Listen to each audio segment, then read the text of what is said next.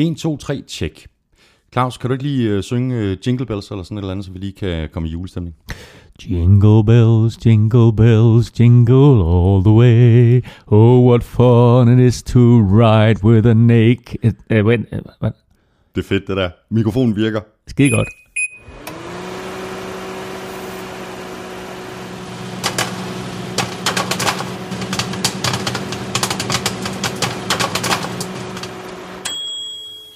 Det er nemlig fuldstændig rigtigt. Mikrofonen virker. Velkommen til. Du lytter til NFL Show, der er optaget live on tape, og er produceret af Kvartrup Media i samarbejde med Odset fra Danske Spil. Der kommer øh, tre spiltip til Odset senere i udsendelsen, og bare vent i dag, der tager Elming sig sammen. Måske. Du kan lytte til NFL Show på nflshow.dk i SoundCloud og på gulklud.dk, og så er der selvfølgelig også den øh, helt oplagte mulighed at abonnere og downloade i iTunes, eller hvor du nu henter dine podcasts, så er du nemlig sikker på ikke at misse et eneste afsnit. Tak fordi du downloader og lytter. Jeg hedder Thomas Kvartrup, og her kommer min medvært. Skål Vikings, let's win this game. Skål Vikings, honor your name. Velkommen til, Elming. Mange tak. Godt at se dig igen. Og i lige måde, Alt vel? det synes jeg. Vikings er meget, meget tæt på en slutspilsplads. Så øh, vi er glade, det var faktisk lige ved, at det lykkedes i weekenden. Men øh, der var lige et par resultater, der faldt ud til den forkerte side. Og øh, det må da sige at være en perfekt julegave, hvis vi kan få det lige her op til øh, juleaften eller første juledag. Jeg kender godt det der med, at der er et øh, par resultater, der falder ud til den øh, forkerte side, som øh, får den egen fan. Men øh, det er vores egne resultater, der ligesom er faldet Ja, ud det- til den forkerte side. Og det er vel 15 uger i træk på nuværende ja, tidspunkt. sådan, sådan nogen. Ja, bortset fra U1 jo. Ja, ja, ja, ja. Nå, øh, Claus, vi gør det her hele to dage øh, tidligere, end vi plejer, og det gør vi, fordi at øh, det er jul, og du skal hjem til mor og far. Behøver vi at sige det her? Men det, det, virker utroligt uprofessionelt, det sådan, at fordi jeg skal hjem til jul, og så er vi nødt til at lave det her på dage Men det skal du jo. Det skal jeg. Jeg kører til Aarhus, og det er faktisk ikke hjem til mor og far, det er faktisk hjem til Jesper. Oh, hyggeligt. Ja, så øh, vi holder jul i, øh, i storfamilien der, hele Vikings-familien, og så min syvårige nevø, der jo påstår, at han er Lions-fan. Har du fået købt øh, alle gaverne, eller, eller hænger du li- lidt i bremsen, ligesom jeg gør? Nej, jeg er faktisk øh, fuldstændig færdig og klar, og øh, så har jeg jo tit det, at øh, vi på de her NFL-ture, som vi arrangerer med Gud Klud, der øh, er der rig mulighed for at lave dit juleshopping. Og øh, problemet med at juleshoppe i USA, det er, at de pakker ikke gaver ind derovre. Så man får en masse uindpakkede gaver med hjem. Og øh, jeg ender altid med at bruge en hel dag øh, på bare at stå og pakke ind, du ved. Og så legner jeg lige et kaffe op og sætter lidt musik på, og så ellers tape og papir, og så går jeg ellers i gang. Jeg har pakket så mange gaver ind, du drømmer ikke om det. Men prøv nu at se her, Elming. Det er det, der er det fede ved den her podcast. Vi lærer så mange nye ting om dig. Ja. Du bager selv kager, Ja. du pakker selv dine gaver ind. Er der andre ting, du selv gør? Jeg kan synge Jingle Bells. Sådan der.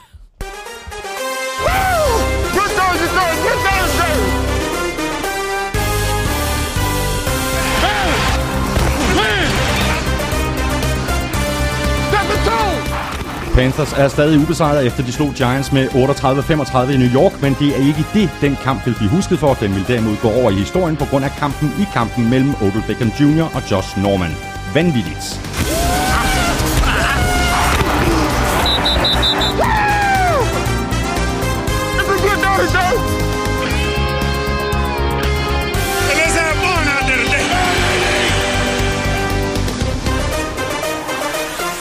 Steelers ser stærke ud og vandt en vild kamp over Broncos. God timing, for det er nu, at det for alvor strammer til i kampen om at komme med i slutspillet. Vi tager et kig på, hvordan det ser ud lige nu, og så ser vi selvfølgelig tilbage på uge 15 og frem mod uge 16. Jeg hedder Thomas Kvartrup, og med mig har jeg Claus Elming.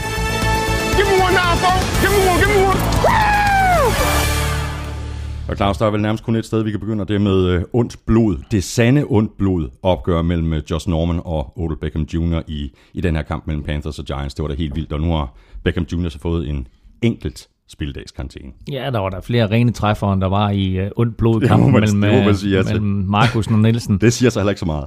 øh, nej, det gør det ikke. Øh, Markusen og Nielsen blev en skuffelse, hvor vi må sige, at øh, Beckham, Beckham mod Norman øh, var øh, underholdende. Det var stærkt altså, underholdende. Det var det. Var det. Øh, og der var ikke nogen, som, øh, som sad og så den kamp, som ikke sad og tænkte, øh, hvor er det vildt det her, ikke? Altså for det første selvfølgelig, fordi den der interne fight, de har. Øh, de der battles der, som så ender med, at Odell Beckham, han scorer touchdown. Øh, Giants, der kommer tilbage øh, efter spillet, i omklædningsrummet med Beckham, der siger, hey, vi er, vi er begge to bare fighter, og vi konkurrerer på banen. Mm. Og øh, Norman, der siger, øh, ham der, han er en øh, tøsedreng, som øh, ikke, ja. hører, ikke, ikke hører hjemme. Øh, jeg, har, jeg viste, hvad hans sande natur var. Præcis. Han, øh, han, han, han, han sagde, at han var glad for, at han havde trukket masken af Odell Beckham Jr., så alle kunne se, hvem han i virkeligheden er. Ikke? Ja, og, og så sagde du, ja, han kan lave alle sine små øh, smølfe dansetrin ja. og så videre. Ikke? Ja. Øh, men øh, når, det, når det drejer sig om at afgøre noget på en fodboldbane, så mente han nok, at han havde trukket det længste strå. Jeg ved ikke helt, hvem af dem, der trak det længste strå. Det der, det var, det var, det var en fight, som... Øh, man har set et par gange i, i NFL-tiden. Øh, øh, nogen vil huske Dion Sanders mod Andre Rison. Andre vil huske Andre Johnson mod Cortland Finnegan, ja. som også altid bare var oppe og toppet. Men, men det var jo også helt vildt, men det her, det var da helt vildt. Ja, men altså Andre Johnson og Cortland Finnegan, de var også i totterne på hinanden, altså rigtig voldsomt. Øhm, men, det, men selvfølgelig var det det, og, og, og den der, han laver, som han ender med at få karantæne for Odell Beckham Jr., hvor han jo tager tilløb fra 15 meters afstand, øh, og så katapulterer sig selv øh, ind i hovedet på Josh Norman. Havde han nu ramt ham med brystkassen, så kunne han jo faktisk argumentere for, at det var en blok. Mm. Men i og med, at han går efter hovedet, så er det der en eller anden form for knockout punch, han går efter. Og så siger kommentatorerne godt nok, ja, men Josh Norman bukker sig lige til sidst, og derfor rammer han ham i hovedet. Jeg ved det ikke. Jeg skal ikke, jeg skal ikke øh, gøre mig til herover og vurdere situationen andet og sige, at jeg synes jo, at de begge to provokerede. Jeg synes jo, de var lige gode om det. Jeg synes jo, det er sådan noget, der nogle gange opstår.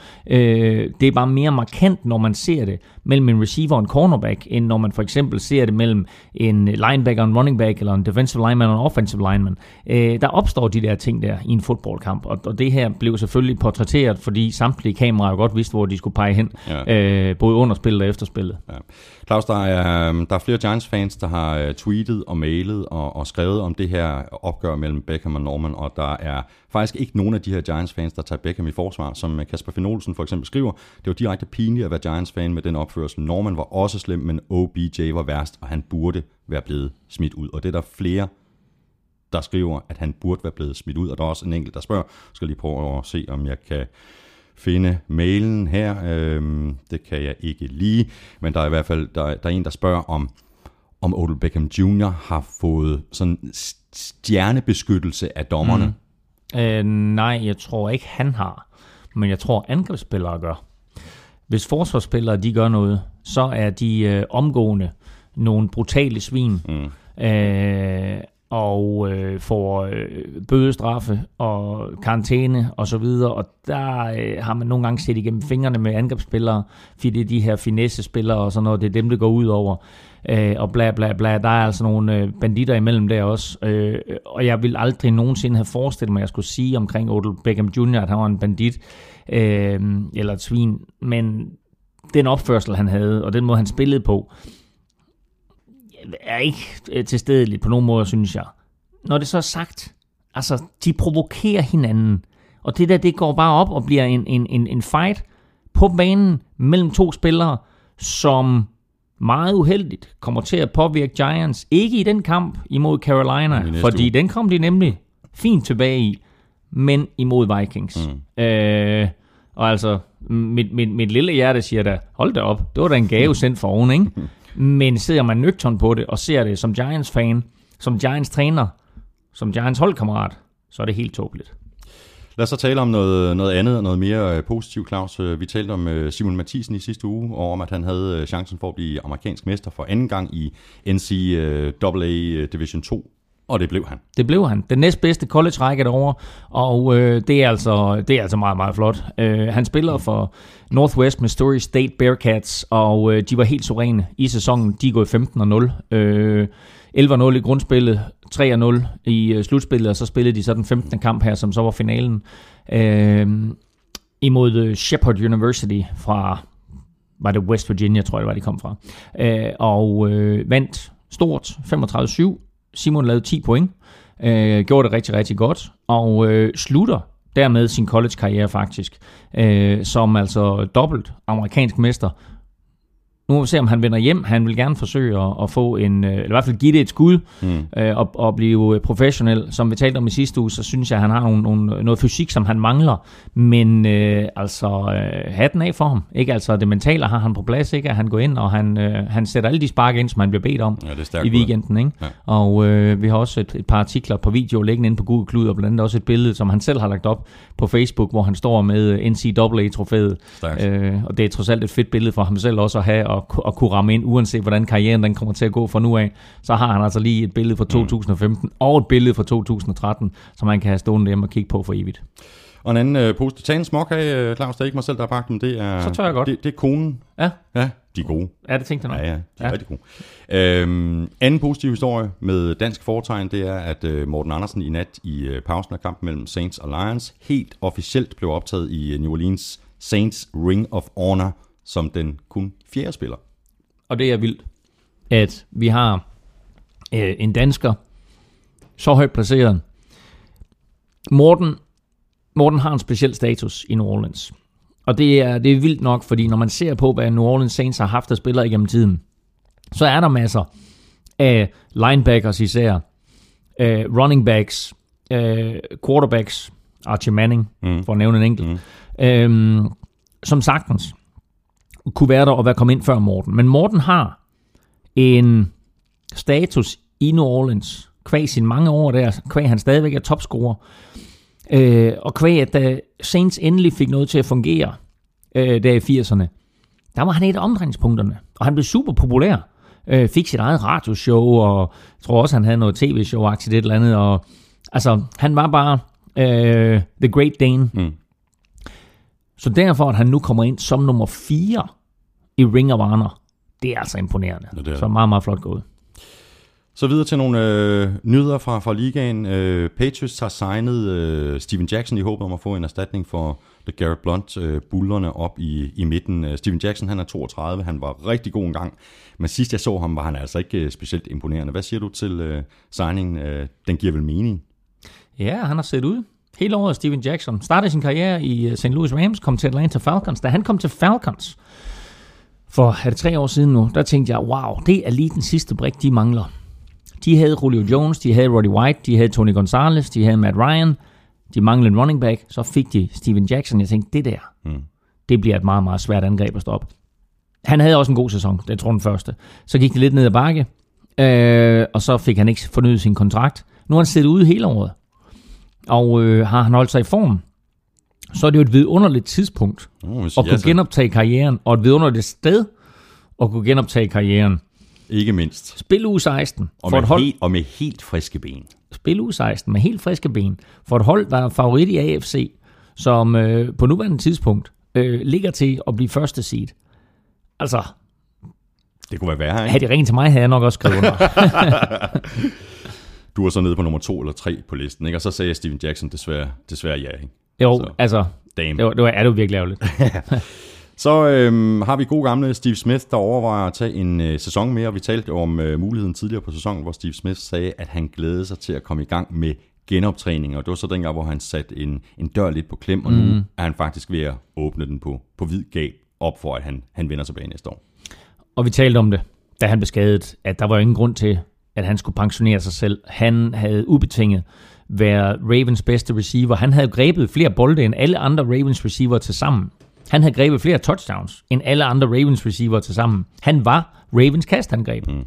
Øh, og så kan man sige, okay, det sagde måske ikke så meget, men det var han altså uge efter uge, uanset hvilke cornerbacks og hvilke forsvar han står overfor, så havde han det stadigvæk. Han havde hurtigheden, han havde hænderne, han havde movesene, og han havde agerigheden og viljen. Og det er jo tit det sidste, som ryger, når man bliver lidt ældre. Mm. Ah, så gider man ikke mere, og så tager man ikke lige det hit der. Men Steve Smith, han er fodboldspiller Og en, Et. og en leder. og en leder. Altså, han, han har det hele, og derfor er der sikkert også nogen i Ravens organisation, der har presset lidt på, for at han skulle tage et år mere. Øh, og så slutter den her sæson jo på ingen måde som den, på den måde, han havde håbet på, i og med, at han bliver skadet. Nu har han ikke bare øh, åbnet døren en lille bitte smule op, altså den står på hvid gab, mm. og han er parat til at træde igennem den. Øh, jeg er sikker på, at vi ser Steve Smith igen til næste år. En vi så ikke øh, kommer til at se næste år, det er Charles Woodson. Han har meldt ud, at han stopper efter sæsonen, og sikke en karriere. Øh, 18 år, 65 interceptions. 65 interceptions. Mm. 20 sacks. Øh, Simon Thorup spørger på, på Twitter, hvordan han vil blive husket. Jamen, øh, Charles Woodson kommer til at blive husket som en af de, altså selvfølgelig absolut bedste cornerbacks slash safeties, øh, der har spillet øh, som så mange andre på sin position. Så startede han som cornerback, og da han øh, ikke rigtig længere øh, havde de fysiske attributter til at kunne spille den position, så ryger han ned på safety. Nogle de forsvinder i glemselen.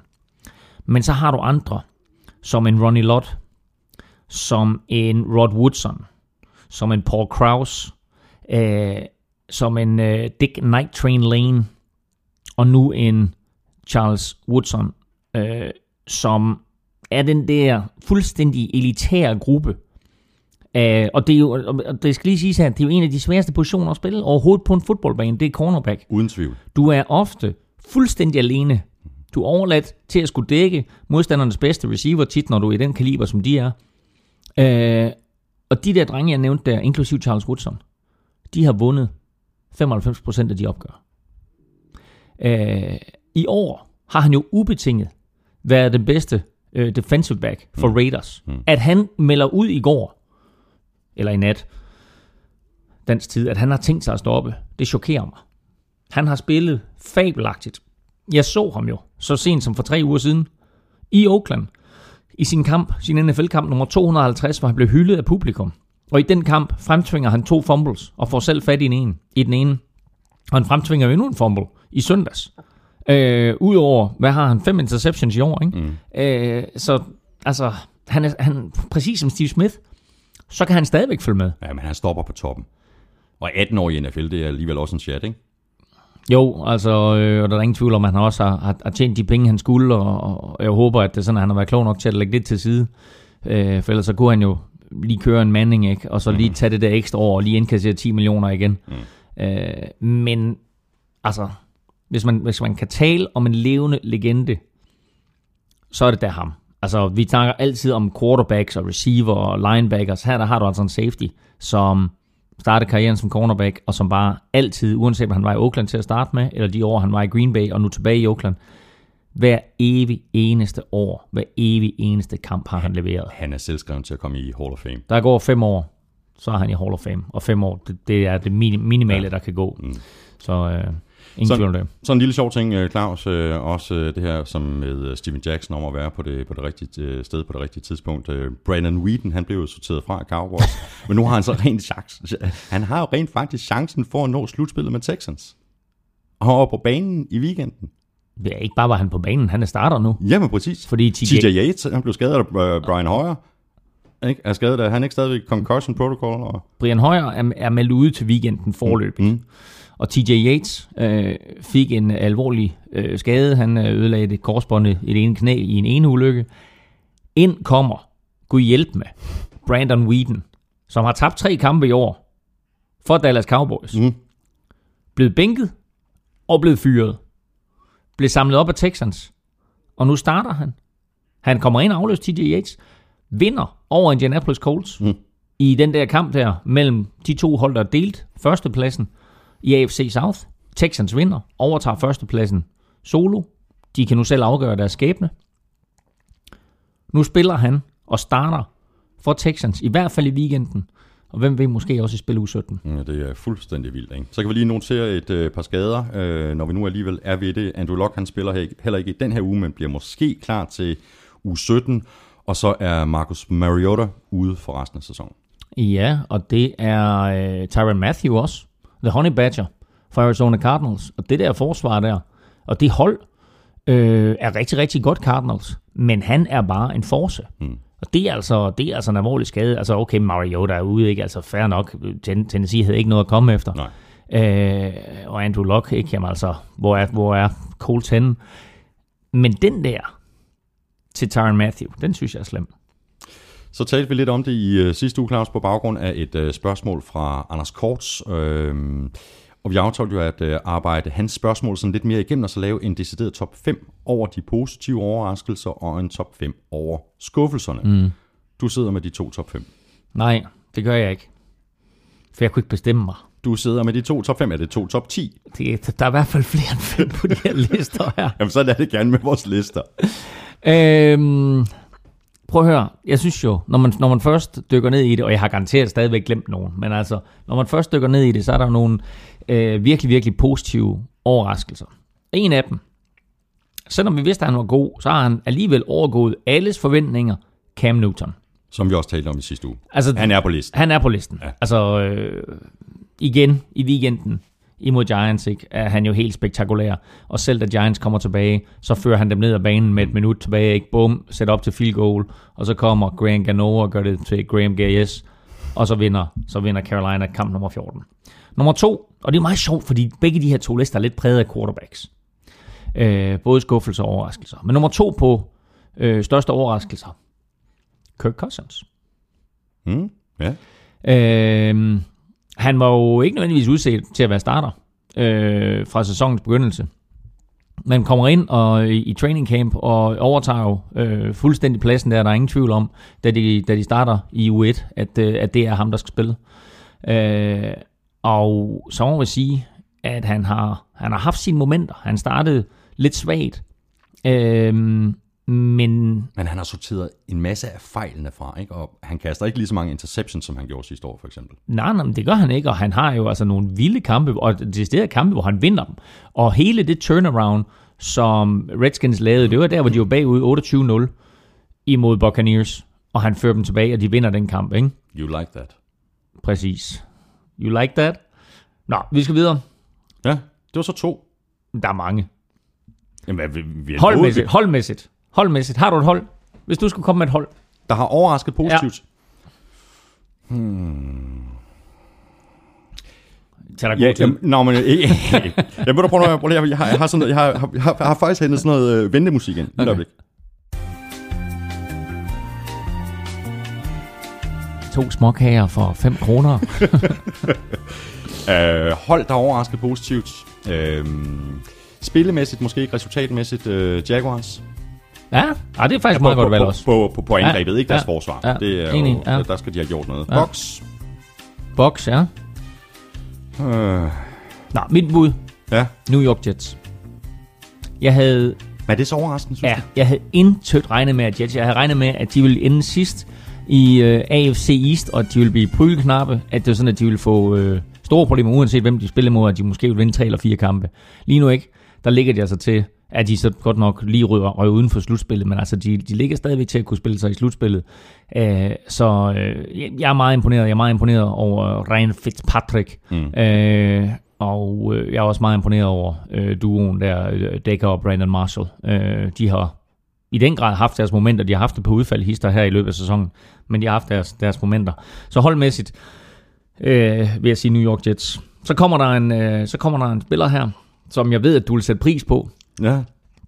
Landmanden, farmerdrengen, Er vi ude i uh, Barnage? Gary Barnage, Ja, Barnkowski. Barnkowski fra Cleveland Browns. Han har da i den grad overrasket positivt, og ingen der anede, hvem han var før, før den her ikke. sæson, vel? Overhovedet ikke. At det første gang vi to talte om ham, der sad jeg og sagde noget med, at jamen, var vist i sit andet år, ikke? og så var der hurtigt nogen, som skrev ind på, på Twitter og e-mail, at ah, han var så i sit 6. år, eller var det 7. år. Ja. Men, øh, men han var jo heller ikke særlig kendt i Cleveland, øh, så de havde ham på en enårskontrakt, og øh, valgte jo så her for et par uger siden at forlænge med ham. Fornuftigt. Meget fornuftigt, og gav ham jo faktisk en kontrakt, så han, øh, så han rent faktisk kommer, kommer ganske højt op i niveau, og jo rent faktisk nu kan kalde sig selv for en rig mand. Mm. Så øh, den sæson, han har haft, øh, har der i den grad givet bonus for ham, øh, både på banen og udenfor. Øh, ja.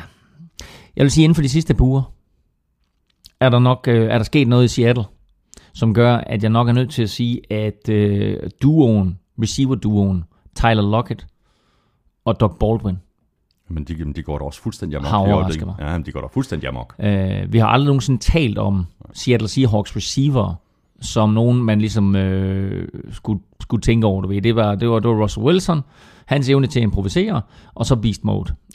Og derudover, naturligvis, øh, måske ligands bedste forsvar. Men øh, Tyler Lockett giver dem øh, noget speed ned ad banen, som de ikke har haft før. Og øh, Doug Baldwin er bare her og der, og alle vegne, og har grebet af det 12 touchdowns nu i de sidste fem uger. Så øh, ikke set over hele sæsonen, men set over den sidste halvdel af sæsonen, mm. der må jeg sige, de to, de overrasker mig. Og så er jeg nødt til lige at nævne en trio på, på running back. Øh, og det er øh, Doc Martin, Mhm. Devonta Freeman, og så selvom han blev skadet og, og, og stadigvæk sidder ude, CJ2K. Sig. Ja, ham var der jo ikke nogen, der havde regnet med overhovedet. Overhovedet ikke. Nej, overhovedet ikke. Nå, men det var de positive overraskelser. Så mangler vi top 5 på På, de negative. jamen jeg ved slet ikke, hvor jeg skal starte. Lad os komme bare Jeg, begynde, jeg bliver begynde færdig. Kom, nævn nu et par stykker. Hvem har du? Så skal jeg sige, om de er på min liste også. Øh, Andrew Luck. Tror jeg også, vi talte om i sidste uge. Andrew Luck, han er på os. Det er helt oplagt, ikke? Ja. Øhm, Melvin Gordon måske?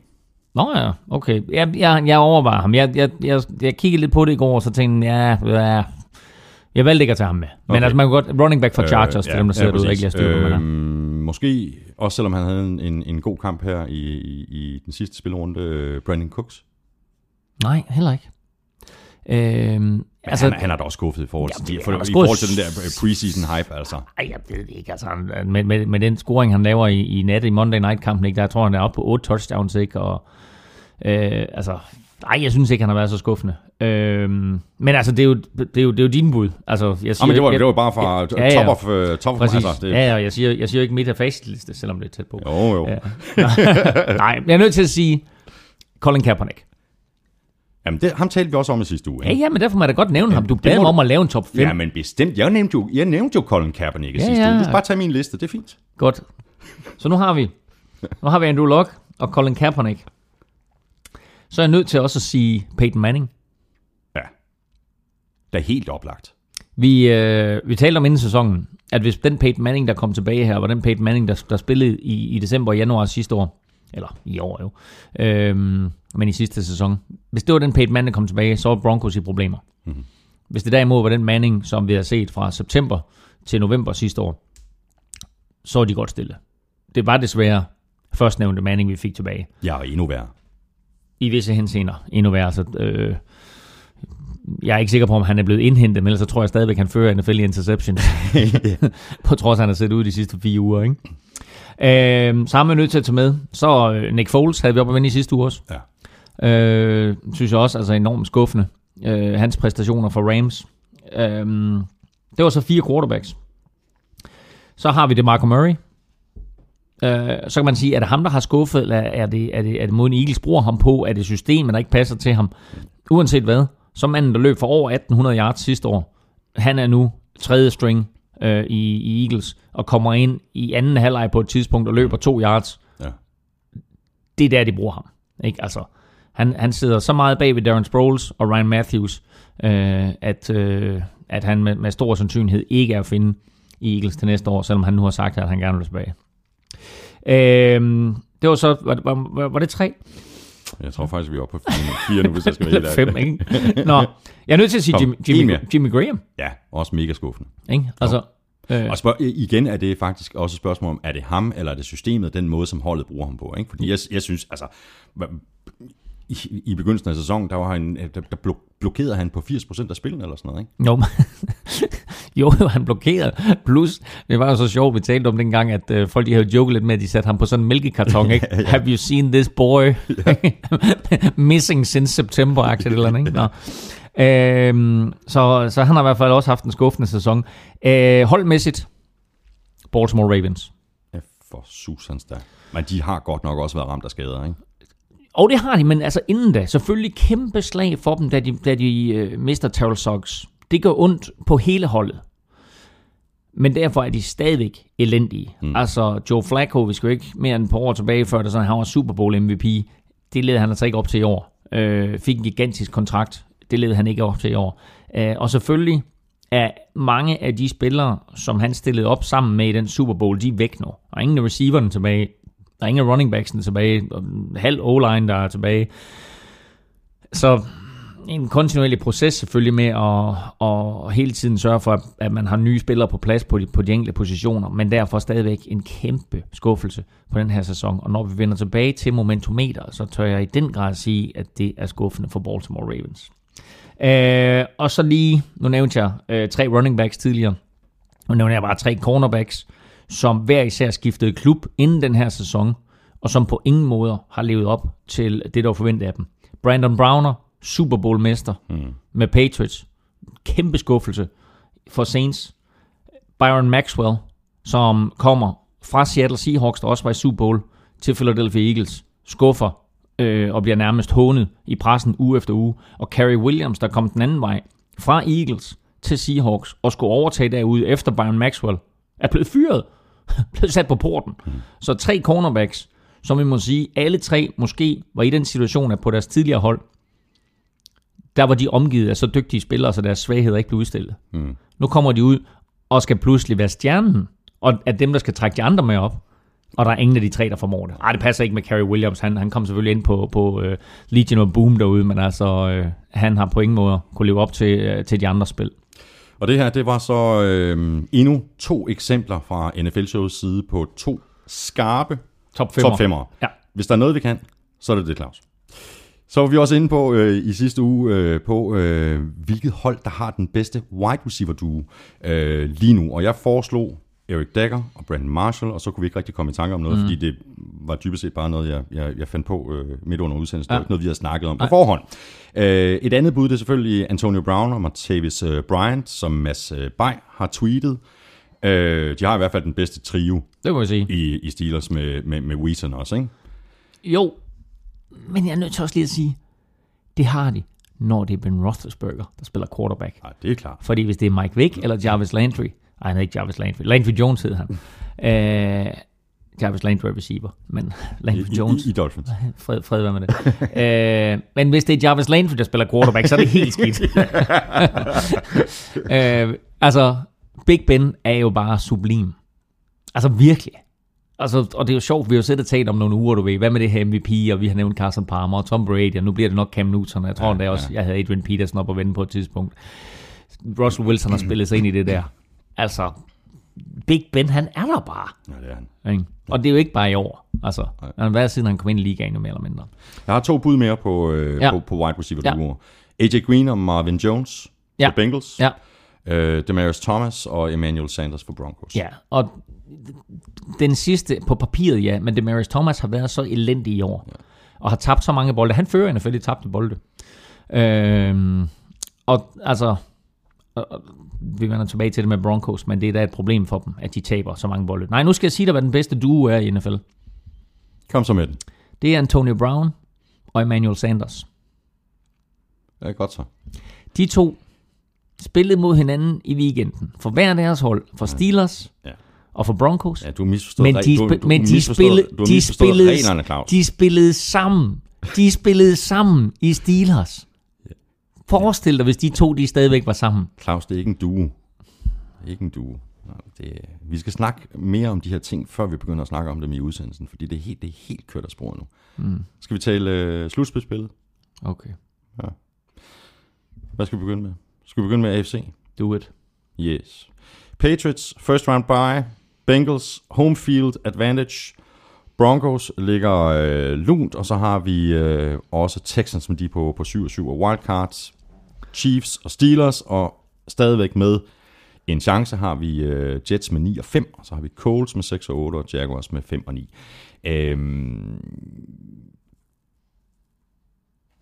Ja. hvor, skal, hvor skal vi begynde, Claus? Fordi det, det, er jo, det, det handler også om, hvilke hold de skal møde de her. Altså, hvilket schedule de har tilbage.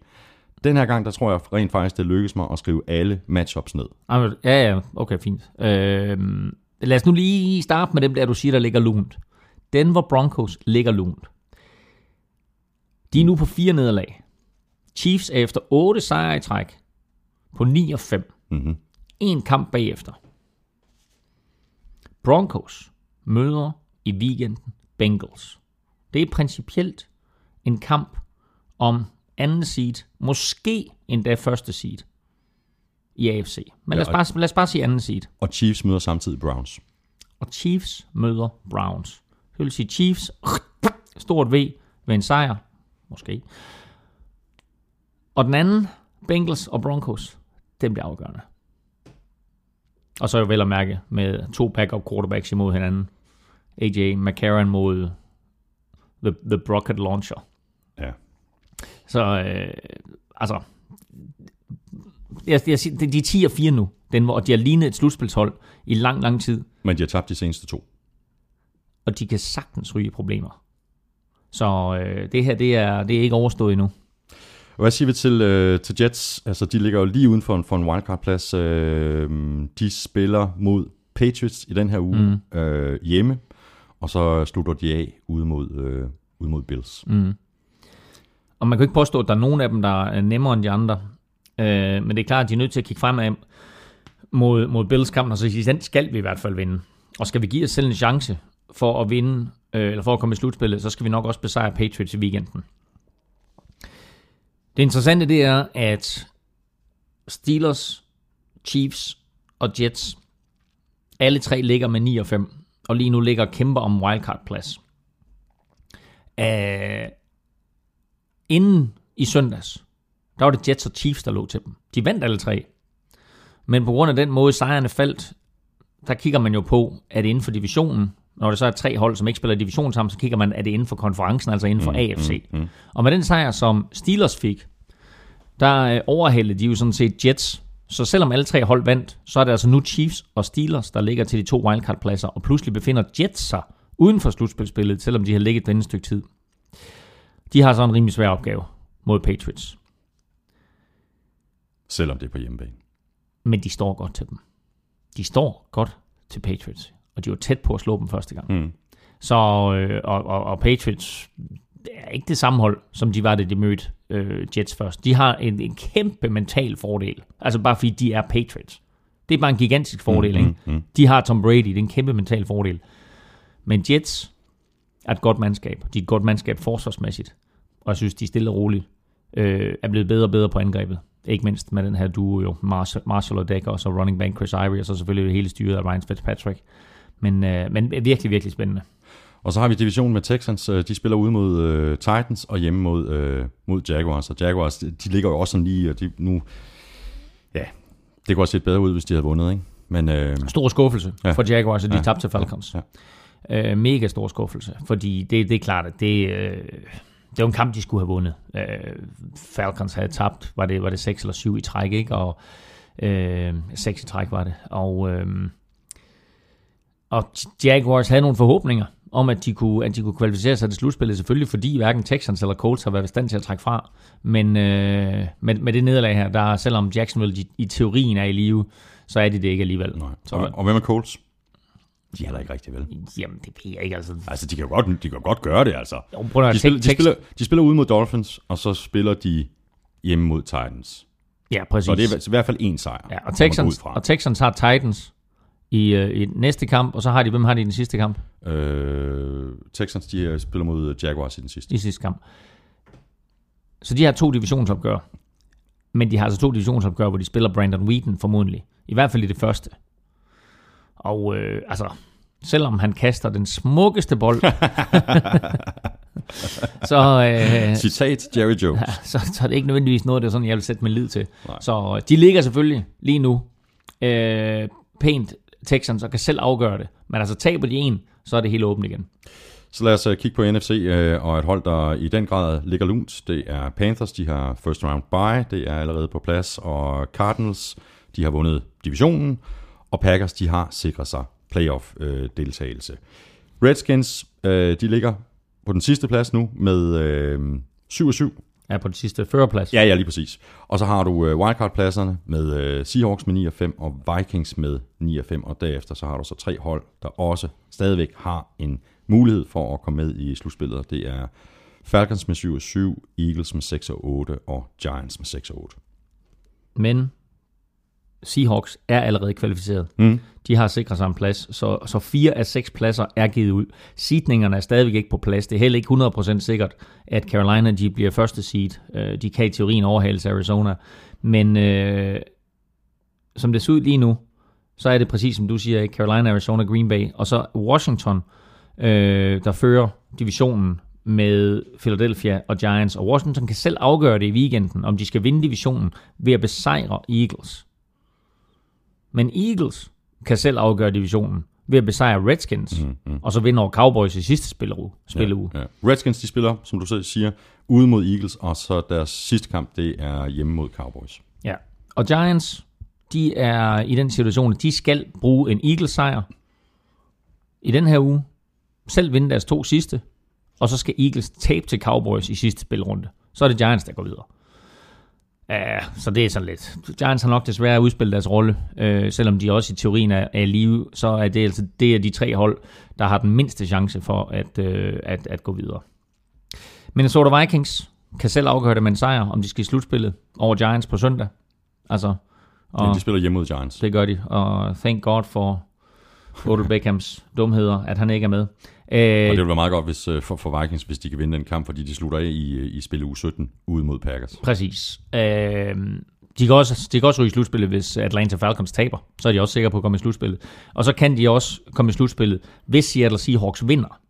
Og det har noget igen med de her seedninger at gøre, og hvem der kan ende hvor og hvordan det ledes.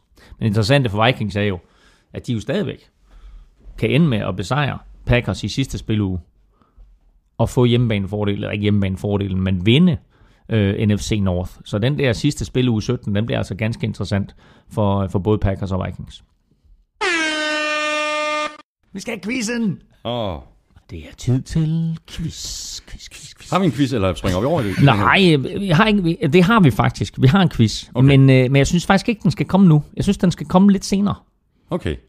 Jamen, øh, jamen det er godt.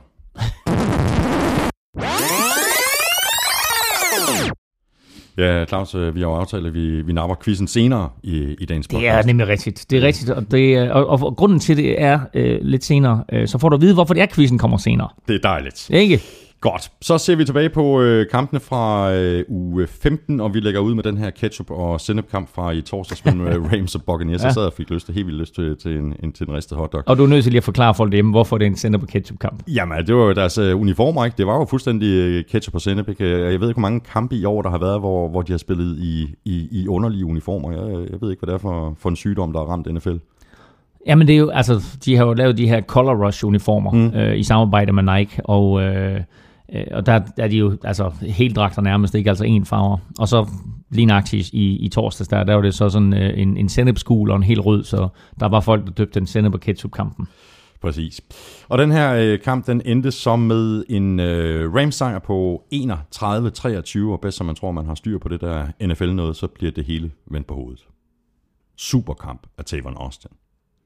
Ja, altså, og jeg havde ham faktisk inden lige at, at vinde der i, i, omkring det der top 5 overraskelser i år. Ja. Øhm, da han kom ind i ligaen for tre år siden, der var jeg, jeg var stor fan af ham. Altså, øh, han var i college, som Ted Ginn også var i college. Bare bedre end alle andre. Mm. Og øh, så kommer han i NFL, og selvom han havde sine momenter i sine første år, så kom han aldrig op på det niveau, som jeg havde håbet og forventet af ham. Men i år bruger de ham jo på en helt anden måde. Og øh, vi må sige, at det han bringer til, til øh, det her Rams-hold nu, det var det Percy Harvin, han bragte til Minnesota Vikings og en lille bitte smule til Seattle Seahawks. Øh, en enorm uforudsenhed, du ved aldrig helt, hvad du får af ham. Øh, som regel positive ting. Øh, men øh, en enorm speed øh, og en enorm variation i, hvordan du kan benytte ham. Og øh, det bliver hans øh, to touchdowns jo også vist af den ene... Øh, øh, er sådan et, et, øh, et, et, et kort kast, og den anden er et, er et løb, ikke? hvor mm. han øh, er fuldstændig bare sætter alt og alle omkring sig, og øh, laver et par cuts. Altså, det, der er et af de løb, der hvor det sådan, at han laver juke move den ene vej, og så juke move den samme vej kunne hjælpe med, ikke? og hele forsvaret nærmest falder over sig selv, Ja, ja. og han spacerer ind i endzone uberørt. Og det er, det er fedt, når man har de der typer, som på den måde, øh, selv i NFL, bare er i stand til at adskille sig, så siger man, okay, ham der, han er altså pænt god. Jeg har faktisk en lille sjov øh, stat på ham. Øh, Tavon Austin, han er den første spiller siden Gale Sayers i 1965 Ja. med fem receiving touchdowns, fire rushing touchdowns og et return touchdown på en enkelt sæson. Ja, og der, var- ja, og der var faktisk andre, øh, altså nogle Gale Sayers statistikker, og for dem, der ikke lige har styr på, hvem Gale Sayers er, så spillede han for Chicago Bears, øh, og kom ind i, i ligaen, øh, og, og var, var et fænomen. Øh, og hans, øh, jeg tror, hans, hans berømte citat var øh, noget med, give me 12 inches of daylight, uh, and I'll give you a touchdown. øh, så det, det, det svarer sådan noget med, ja, en 30-40 cm hul skulle han have, det var nok. Øh, men altså, han, han, han var spektakulær. Var den første af de her, Chicago Bears har haft masser af store running backs igennem tiderne. Og der, øh, der var Gale Sayers en af, en, af, en af de allerstørste. Bears har selvfølgelig eksisteret siden 1920-21 stykker. Så, så altså, der har været nogen før Gale Sayers, man må sige, øh, sådan i nyere perspektiv, øh, så er der ham, og så er der Walter Payton, mm. øh, som alle folk vil huske.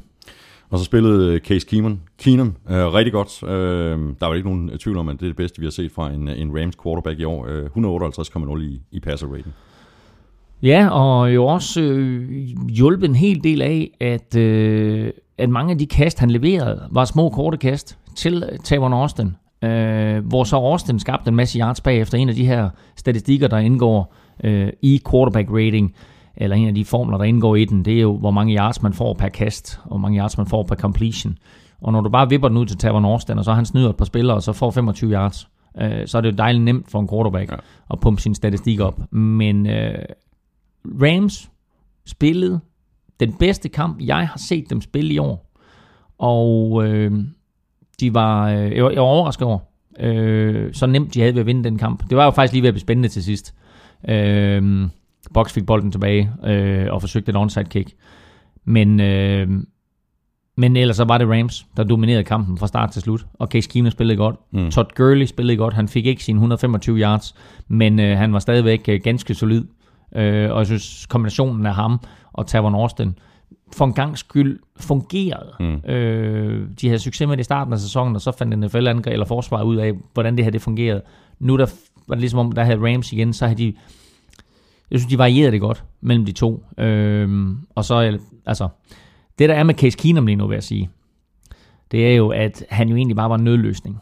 Og det jo slet ikke var meningen, at han som sådan skulle spille sig ind i varmen.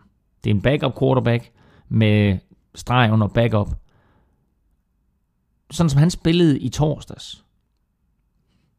Hvorfor skulle de ikke spille ham der til næste år? Hmm. Så øh, lige nu ikke, altså jeg tror Rams team med, med, med lys og lygte leder efter en quarterback. Men øh, Case Keenum spillede fornuftigt, og hvis de så kan tilføje en playmaker eller to, så, øh, så har de et ganske ok angreb, og vi ved, at de har det her giftige forsvar, som så desværre bliver ved med at blive ramt af skader. Men øh, er alle mand klar, så har de altså et ganske udmærket, øh, ganske udmærket hold. Så lad os øh, bare lige ganske kort konstatere, at øh, Mike Evans han havde en øh, rimelig god dag på øh, kontoret, og at øh, James Winston han kastede bolden alt for meget. Altså jeg ved godt, de var bagud, øh, og der skulle kastes, det skulle gå stærkt, men det er et problem at kaste 50 gange i en kamp, og så kun complete lidt over halvdelen. 29-50. Ja, og øh, han var op mod et Rams-forsvar, der som sagt på trods af skader, øh, stadigvæk formåede at lægge pres på ham. Øh, og jeg, jeg, var, altså, jeg sad og jeg sad og så den kamp, der jeg var også skuffet, fordi jeg havde egentlig regnet med, at Buccaneers de kunne og ville mere. Men øh, de første tre quarters var de helt væk. Det var mm. først til aller, aller sidst. Mm at de fik det til at fungere, og, og, og, og altså hatten af for Jameis Winston, fordi når du er rookie quarterback, øh, så er det svært i, i sådan en fjerde quarter pludselig skulle levere et comeback, men altså han har nogle kvaliteter, Jameis Winston, som, øh, som øh, de kommer til at nyde godt af i boks i mange år fremover. Men de skal bare sørge for, at de kvaliteter, de viser sig over en hel kamp, og ikke kun i fjerde quarter. Rams, de er 6 8, og de spiller ude mod uh, Seahawks. Buccaneers, de er også 6 8, og de spiller hjemme mod Bears. Og så havde vi jo en uh, Saturday Night kamp, Claus, det tror jeg ikke engang, at vi nævnte i, i sidste uge. Det kom faktisk også uh, mm. lidt bag på mig. Jeg fandt ud af det. Uh, jeg, jeg vågnede uh, klokken 1, og så så tjekkede jeg lige med iPad'en, og så, oh. nå, der kommer fodbold, fedt, så bliver jeg op. Men uh, Jets de vandt ud over Cowboys med, med 19-16, øh, godt hjulpet på vej af, af fire Cowboys interceptions, og den her kamp den blev, øh, ja, den blev noget mere tæt, end, end, end jeg havde regnet med på forhånd, øh, afgjort med et field goal med, med cirka et halvt minut tilbage.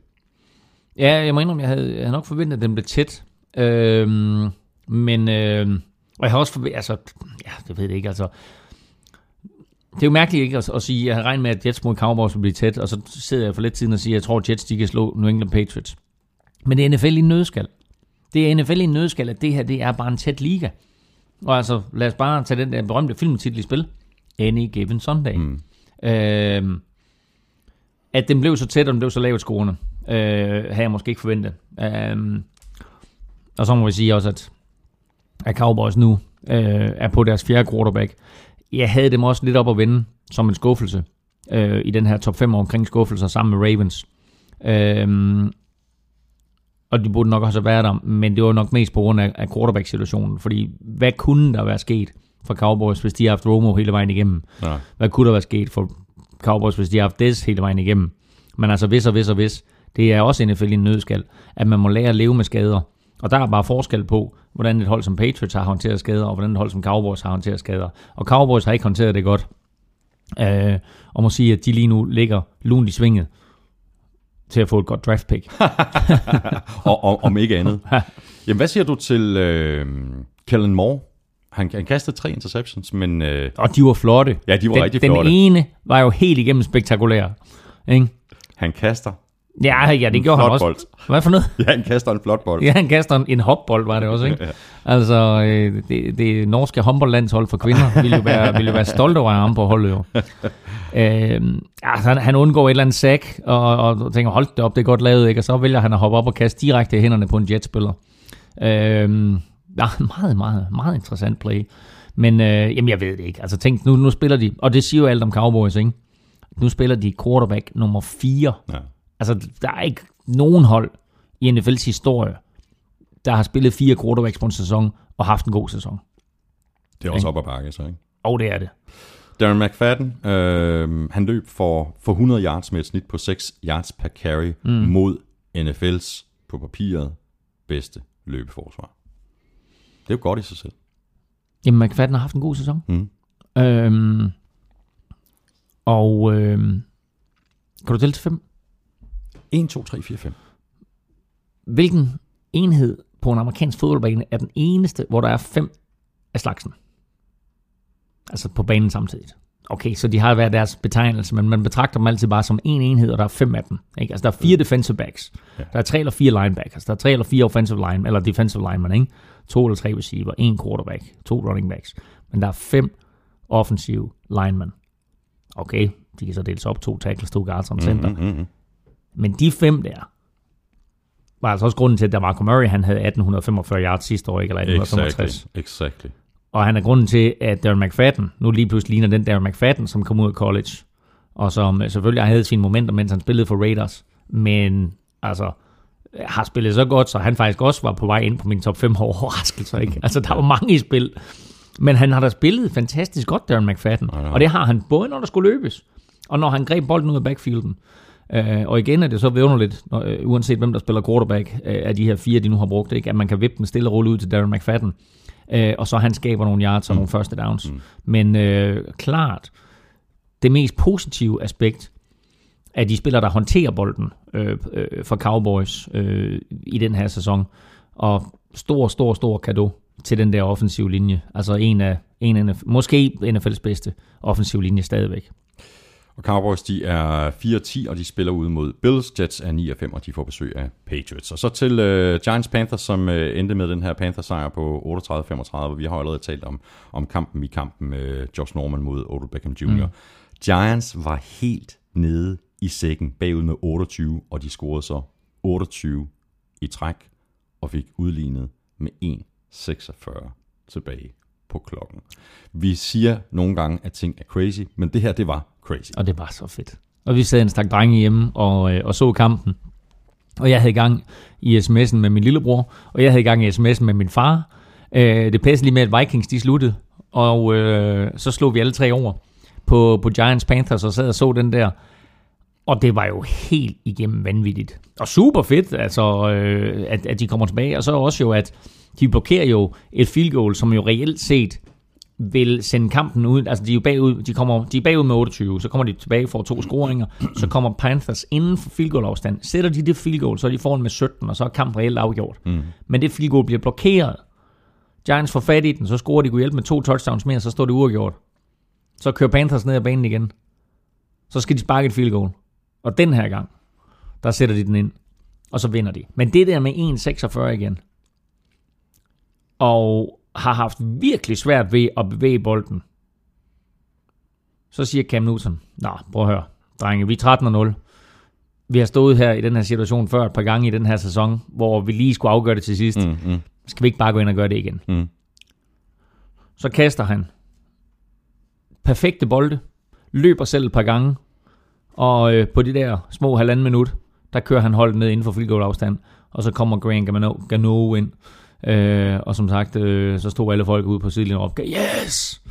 Øh, fordi de var 14-0. Ja. Men det må alligevel være en lille bitte smule bekymrende for Panthers, at de lader et hold komme tilbage fra 28-0. Altså, de vandt kampen, den, den gik, men der må der være et eller andet, man, man skal kigge på internt på holdet og sige, det der, det har vi ikke råd til i januar. Ja, og øh, der var Ron Rivera, headcoachen, jo også øh, benhård. Ikke? Altså i stedet for at stå og være jublen lykkelig over, at de havde vundet den der svære kamp, så, øh, så sagde han, der er nogle ting, vi skal kigge på. Der er øh, noget spillemæssigt, som vi skal have justeret. Og det er jo fantastisk, at man kan stå og være 14-0 og stå og sige, at der er nogle ting, vi skal have justeret. Men det er der selvfølgelig, fordi det må ikke, det må ikke ske, det der. Øh, hele det mentale spil, der var omkring øh, Beckham og Norman, har jo også øh, haft indflydelse på det der comeback. Altså, der var jo en masse ting i den kamp. Øh, Panthers var foran 35-7. Altså, undskyld mig, om de kunne have været bagud 21-7 på et tidspunkt, hvis, hvis Giants de havde udnyttet de muligheder, de havde. Mm. De havde en, et øh, stensikkert Odell Beckham Jr. touchdown, som den her mand, som er kendt for sine enhånds catches, han vender hænderne helt forkert. Altså, den måde, han vender sine hænder på, det er præcis den måde, jeg har undervist et hav af receiver igennem tiderne på, man ikke skal gøre. Ikke? Men han er jo, altså du ved, de der receiver i NFL, de kan nogle gange gøre nogle ting, som vi andre ikke kan. Men rent teknisk, ikke, så vender han hænderne helt forkert. Mm. Bolden rammer ham i hænderne og falder ned på jorden. Han, er, han har slået Josh Norman med, med 5 meter. Altså det er fuldstændig vanvittigt, så fri mm, han var. Mm. Scorer de der, så de får en 7-0. På det næste angrebsserie fra Panthers, der kaster Cam Newton bolden lige i hænderne på, jeg mener det er Rogers Cromartie, øh, som taber den. Hvis han griber den der, så er der jo fri 30-40 yards til endzone. Så står der altså 14-0. Ikke? Men altså hvis og hvis og hvis. Ja.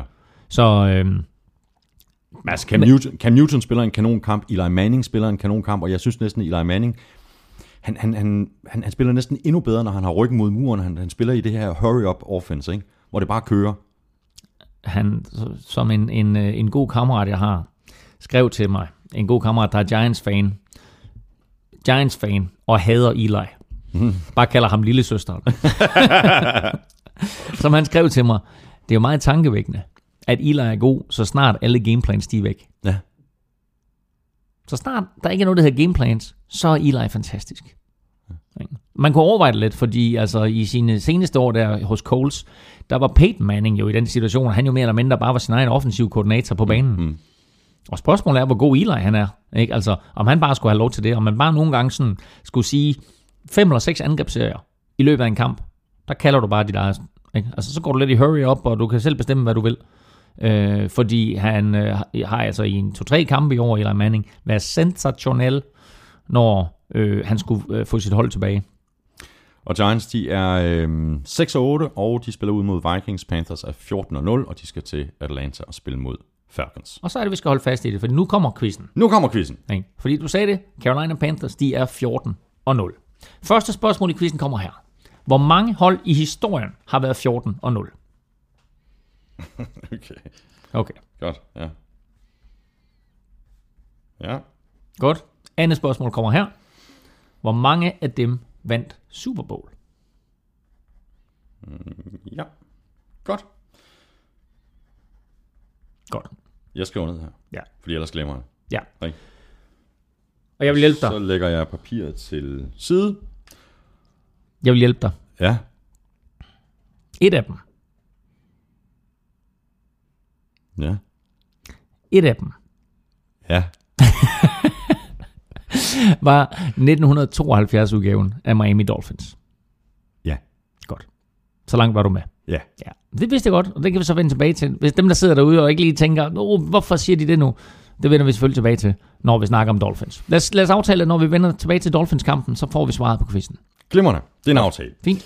Det er fedt, at vi sådan sidder og, og redigerer udsendelsen løbende. Jeg synes, det er kanon. Ja, Det giver det er sådan, sådan dejlig... Øh, præcis. Du ved, ikke- du ved aldrig, hvad der sker, når du har mig på besøg. Aldrig nogensinde. Mm. Nå, men hvad, hvad er vi så nået frem til? Vi er nået frem til uh, Ravens Chiefs. Uh,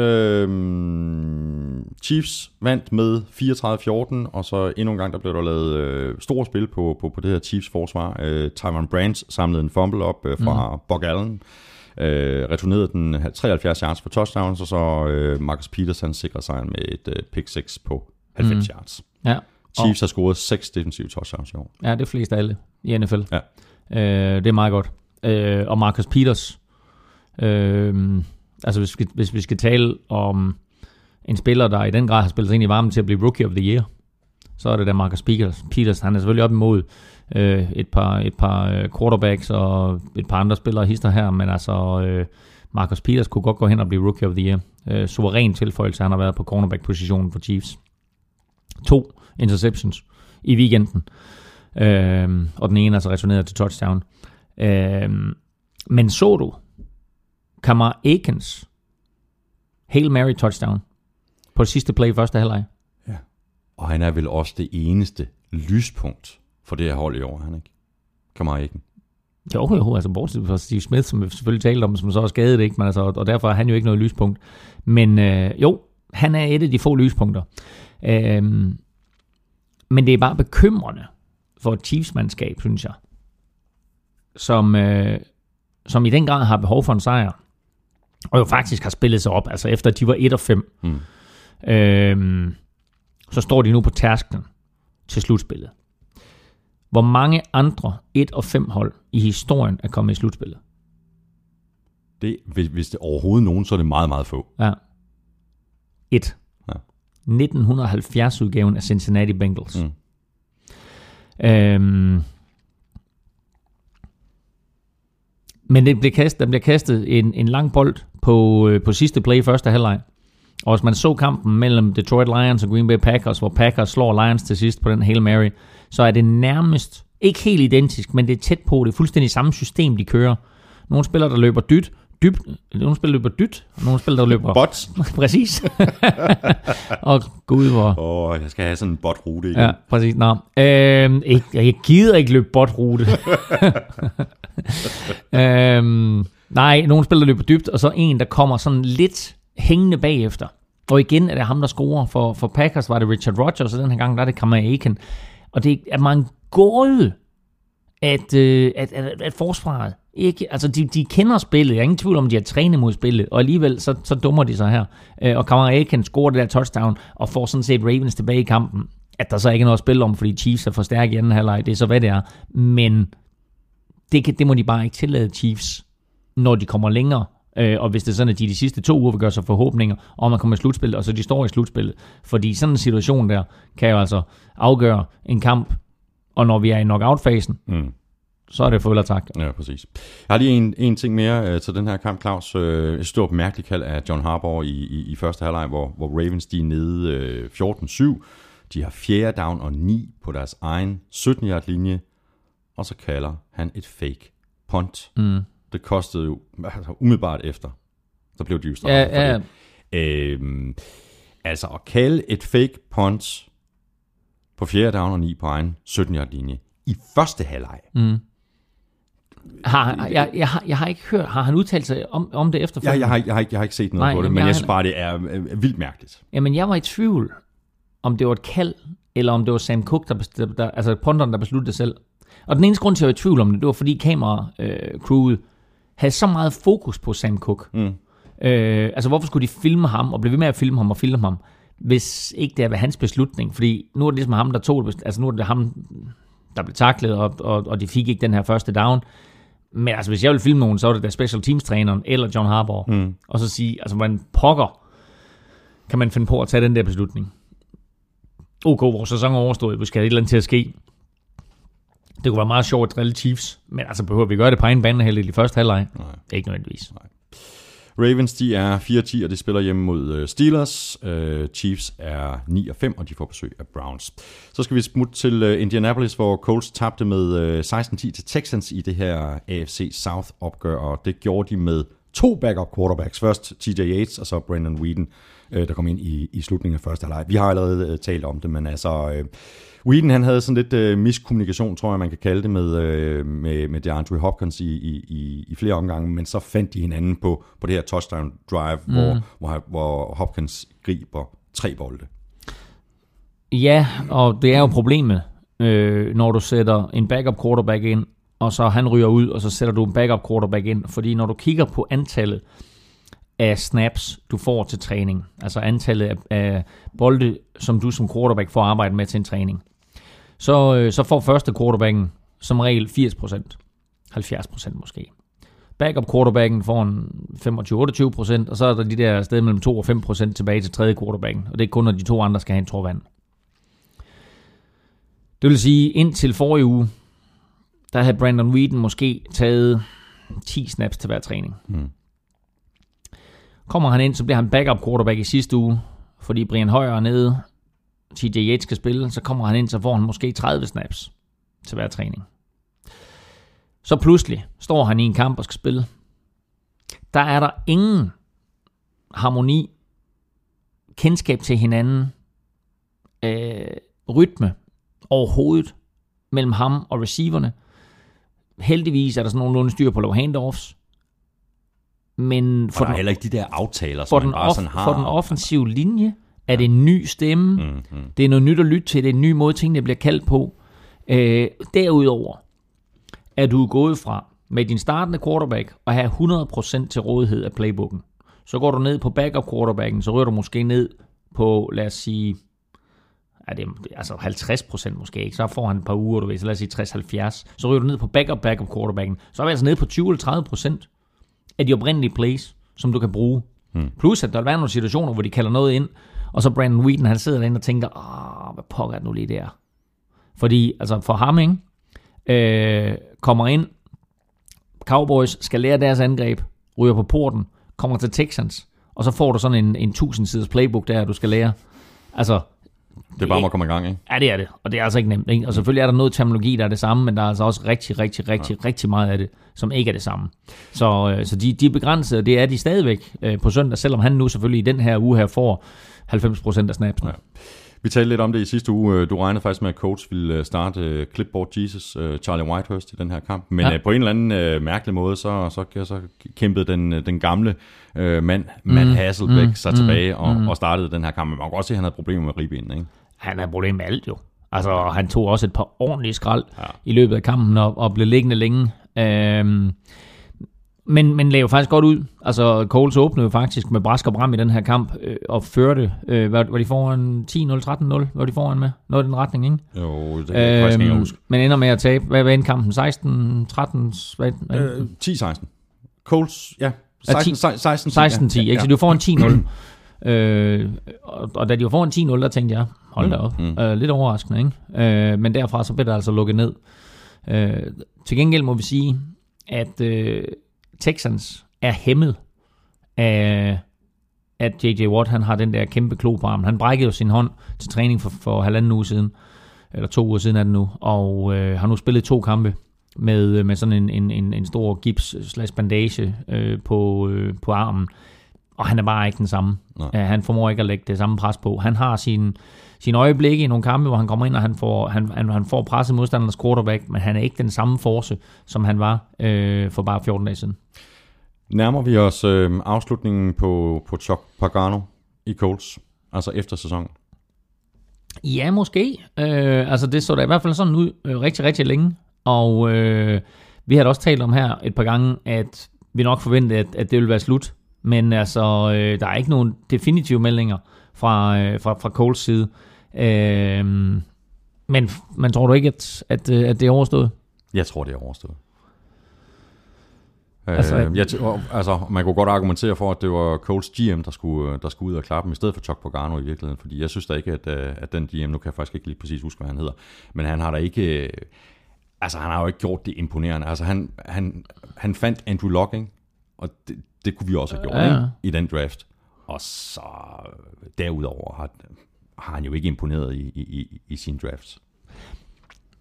Nej, altså, så er der selvfølgelig øh, uh, T.Y. Hilton, øh, og, og, og et par stykker andre øh, hæver også øh, Gerald Freeman ind fra, øh, fra, fra Canada, øh, som, som har gjort det rigtig godt. Men altså, jeg synes, den måde, de har spillet på i år, og, og, og jeg er lidt i tvivl om, hvorfor Andrew Luck har været så dårlig i år, som han har været. Øh, om det er ham, der er, der er gået ned ad bakke, eller det er systemet, der er, er øh, konstrueret anderledes, altså om... Øh, om de måske har stillet for store krav til ham, eller jeg, jeg ved det ikke. Øhm, men i hvert fald, så var han jo i gang med sin klart dårligste sæson som professional, inklusive sin rookie-sæson. Nej, det var han. Øh, så der skal ske et eller andet, fordi de skal have ham tilbage på fodet. Der er ingen tvivl om, hvis, vi har jo talt om ham for det øjeblik, han kom ind i ligaen, at han var deres franchise quarterback.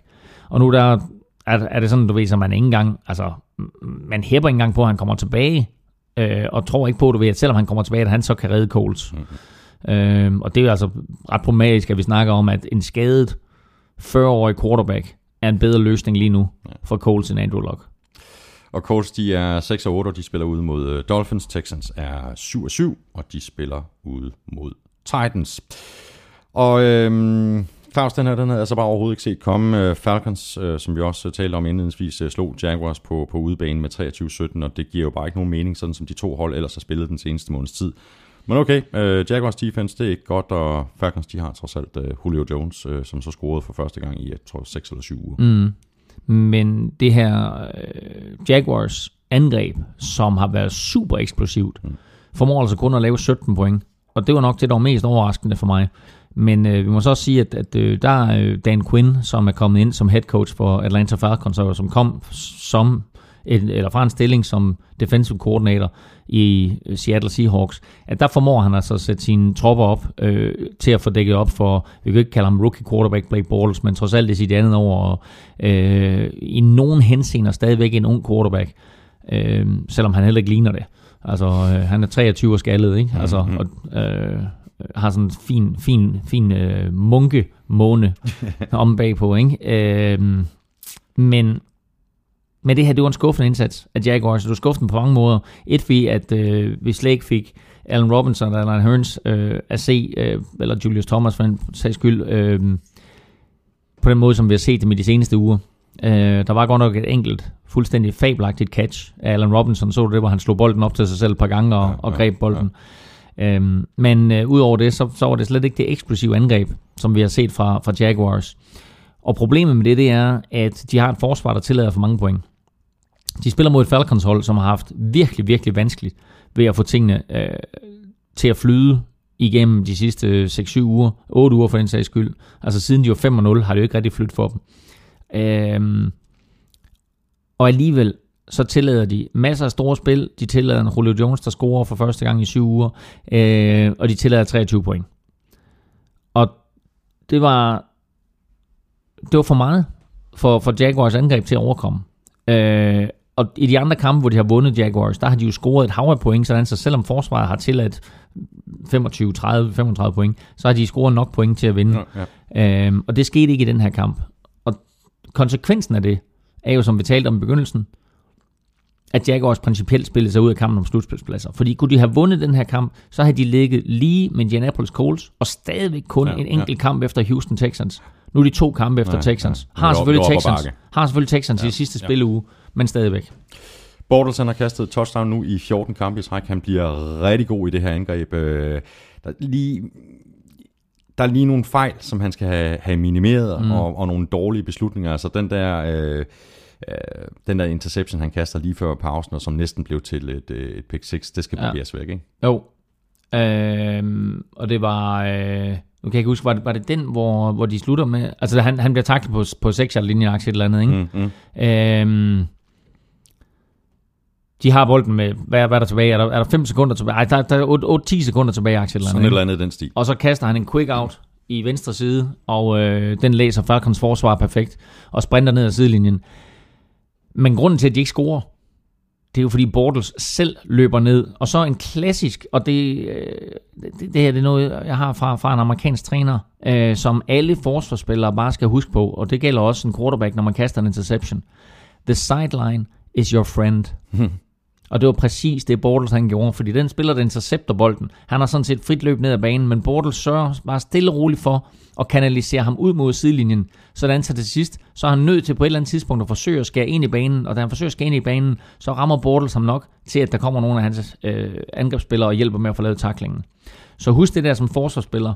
Øh, the sideline is your friend. Mm, Altid mm. sørge for, at det er faktisk en ekstra, ekstra holdkammerat, man har der. Ikke? Og det, øh, det, det gjorde Bortles altså til perfektion, for ellers har de så har de, så har de scoret et, et touchdown der Falcons på det sidste play i første halvleg. Scorer de på den, så er det også en anden, så er det altså en anden kamp. Øh, det er klart, det er enorm momentum boost for Falcons at gå ind til pausen med den der. Men, øh, og, og, og en stor fejl af Bortles, og øh, faktisk den type af fejl, som han har skåret ud af sit spil igennem de sidste 3-4-5 uger. Det her, det koster dem, og det koster altså med stor sandsynlighed Jaguars deres bedste chance i mange, mange år for at komme i slutspillet. Altså ikke fremadrettet, men bagudrettet. Nej, fordi de bliver gode næste år. Det tror jeg, det er ret sikker på. Jaguars, de er i år lige nu 5 og 9, og de skal til øh, New Orleans og spille mod Saints. Falcons, de er 7 og 7, og de får besøg af Panthers. Lars, du havde dine øh, bange anelser inden øh, den her kamp mellem øh, Vikings og Bears. Mm. Det var der så ikke nogen grund til, at du skulle have. Vikings, de vandt med 38-17, og jeg skal også lige love for, at øh, lille Teddy Bridgewater, han øh, trådte i karakter. Øh, fire touchdowns, tre incompletions, tre incompletions, og så en passer rating på 151,3 plus et løbet touchdown. Mm. Ind, før den her kamp, der havde Bridgewater i alt for sæsonen kastet ni touchdowns. Ja, og hans, øh, det meste, han har kastet i en enkelt kamp, var to. Så øh, det, det fordoblede han. Og igen, statistik løber af helvede til. Ikke? Hvad er det, vi plejer at sige? Der er tre typer løgne. Der er statistik. Lies, damn, Damn lies, lies. and statistics. Øh, og det lyver også her, fordi jeg nåede at sidde og sms til min lillebror. Bad Teddy. Og det er fordi Teddy Bridgewater, han holder bolden i for lang tid. Mm. Det har kostet mm. dem i to kampe. Det har kostet dem mod Broncos. Tidligere en kamp, de kunne have vundet, mens Broncos stadigvæk var ubesejret. Og det kostede dem i kampen øh, mod Arizona Cardinals, hvor de kunne have øh, de var inden for field goal afstand og kunne måske have udlignet. De to kampe taber de begge to, fordi Bridgewater fumbler til sidst, fordi han holder bolden for længe. Det gjorde han også imod Bears. At han så kommer tilbage og kaster fire touchdowns, hvor den ene øh, er et, et meget, meget, meget smukt kast ned i endzone, med de andre er sådan nogle øh, små korte dumps, hvor han så får hjælp af, af Stefan Diggs og Jerk McKinnon. Mm. Øh, Jack McKinnon, som ingen har talt om siden sidste år. Ja, præcis. Men øh, igen, nu måtte Adrian Peterson forlade kampen med en små, med sådan lidt småskadet, kom tilbage, men altså, øh, der var ingen grund til, at han spillede særlig meget, så det var Matt Asiata, der tog de der tunge løb, og så Jarek McKinnon, som greb bolden ud af backfielden.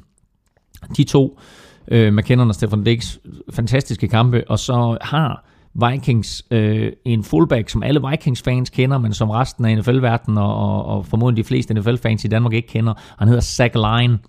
Øh, undrafted rookie, lokal dreng, øh, som bare i hver evig eneste Vikings-kamp har minimum et stort spil. Mm. Og det havde han også i den her kamp. Griber bolden, bør egentlig ikke komme i endzone, men får så slidt, slidt løs på en eller anden måde, og kaster sig ind over og får scoret. Øh, og det var så touchdown. Øh, det fjerde kastede touchdown for Teddy Bridgewater, og hans femte i alt øh, i kampen, i og med, at han, som du selv siger, løb en enkelt ind. Så hans statistik, Teddy Bridgewater, var klart hans bedste som quarterback i NFL. Men der er bare stadigvæk et eller andet over ham, hvor det er sådan, at jeg ser ikke... Du, kan du huske, hvordan jeg har rost Kirk Cousins og sagt, det giver ham. Mm. Altså Kirk Cousins giver Redskins den der klassiske, konventionelle quarterback og noget at læne sig op af. Bridgewater er også en quarterback, som Vikings læner sig op af. Men om, han er langt fra den klassiske, konventionelle quarterback. Og han, han holder bolden for længe, og han misser på nogle kast mm. dybt ned ad banen. Mm. Øhm, og, og det bekymrer mig sådan lidt på den lange bane. Og vel også øh, noget med hans, hans, hans fodarbejde. Ikke? Altså han, han har en tendens til gerne og, og sådan vil læne sig lidt bagover og sådan kaste på hælen, i stedet for at komme frem i kastet. Jamen, du har fuldstændig ret. Du, altså, jeg, jeg kan ikke lære dig noget.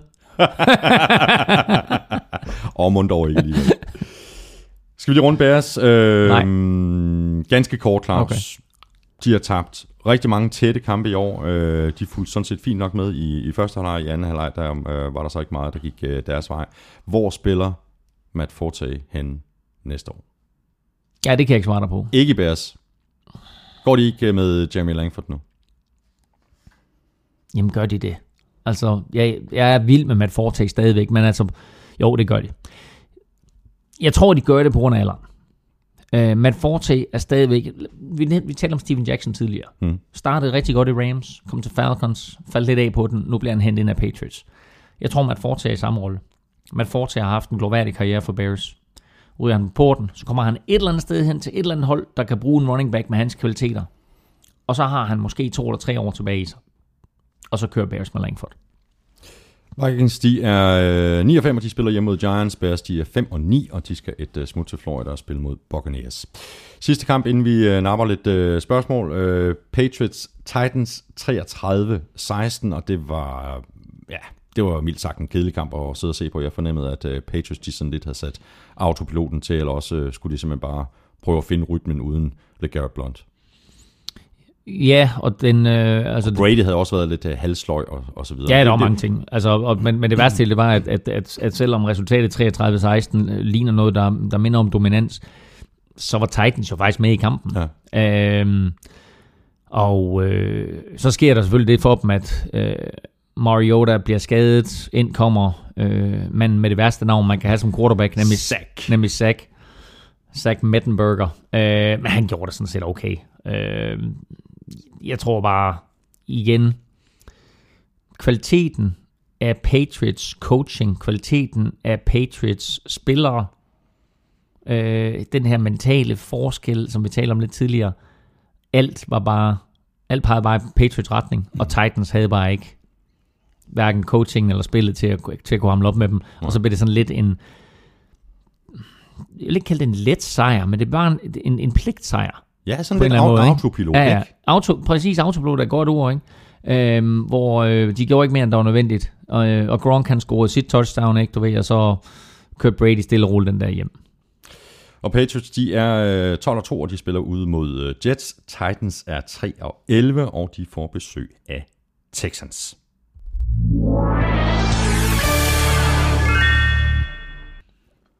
Og nu øh, tager vi så lige øh, nogle spørgsmål, der er blevet øh, tweetet til Snabelag NFL Showet, eller sendt på mail til mail nflshowet.dk. De fleste spørgsmål, der er kommet i den her uge, de er øh, naturligt nok øh, gået på slutspilsbilledet, så dem har jeg altså sorteret fra, da vi allerede har været, været det igennem. Men der er også kommet spørgsmål om nogle andre ting.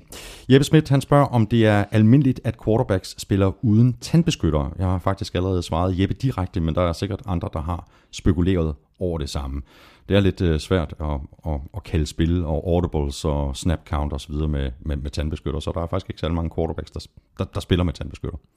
Nej, altså jeg- kort fortalt. Øhm, så når du, når du står der i hotlen, så er det meget, meget, meget så dumt, der får du har en kæmpe god på. så øh, nej, så, altså, der er mange, der, der, der rummer, dyt, dyt ruten, ja. og bot, bot ruten. på dyt ruten. øhm, ja, så, altså der er, øh, jeg tror faktisk i Danmark, der skal man, altså i den danske liga, der spiller efter college-regler, der skal alle spille med, med tandbeskytter.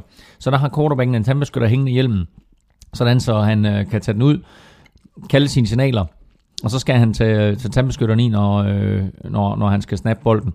Øh, men i NFL, der er der øh, nogle lidt lempeligere regler, øh, så der er også øh, andre former for udstyr, som man selv må bestemme, om øh, man spiller med eller ej. Øh, men jeg så faktisk lige et billede nu her af Cam Newton, sådan, øh, hvor han har taget øh, alt det sædvanlige udstyr af, og der har han altså øh, alle mulige former for ekstra udstyr på, som, øh, som man normalt ikke ser. Øh, og øh, blandt andet noget, der minder om, øh, om sådan nogle øh, benskinner. Mm. Øh, og det er i hvert fald meget, meget sjældent at se øh, for, for fodboldspillere og NFL-spillere i det hele taget. Øh, men han har sådan nogle, det er ikke, det er ikke helt benskinner, men det er sådan, nogle, det er sådan en type af benskinner. Og så har han jo en eller anden øh, altså, øh, kæmpe brynje på nærmest inden under sin skulderbeskytter. Ja. Øh, og selvom han havde det, så blev han jo faktisk også ramt i weekenden. Han fik Øh, et ordentligt han skrald. fik en ordentlig skrald, ja. og, det, så, altså, og du ved, der, der tænker man, okay, Cam Newton bliver nede, ikke? Ja. Det, øh, altså for det første er det sjældent, man ser det, og for det andet så er det jo ikke øh, specielt gode nyheder for Panthers. Nej. Så har vi et spørgsmål her fra Glenn Rasmussen, der spørger, hvorfor der bliver set ned på kickers. De er jo en del af NFL, har afgørende betydning, og det er tit dem, der har der er det største pres på.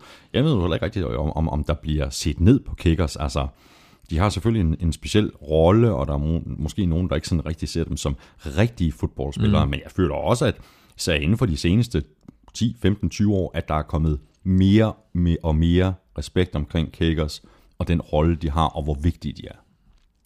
Jamen både og, Thomas, ikke? Fordi jeg tror, jeg tror, de er delt op. Jeg tror, de er delt op i to, ikke? Altså når du har en, en Adam Vinatieri, som gør det så godt, som han gør det, både for Patriots og for Colts, så kommer der en naturlig respekt om ham. Øhm, han har vundet et hav af kampe. Han har en, en lederrolle på holdet, på trods af, at han ikke er quarterback eller linebacker. Han, øhm, han har en alder også, der gør det. Har du en Steven, Steven Goskowski, der kommer ind hos Patriots, og, øh, og også bare øh, altså fortsætter, hvor Vinatieri slap. Mm. Han kommer også ind på en eller anden måde og får en enorm respekt om sig. Øh, men så har du alle de her journeyman, øh, altså øh, omrejsende venstre og højre ben, som bare bliver sat ind og, og sparker og håber på at, at kunne sparke et field goal.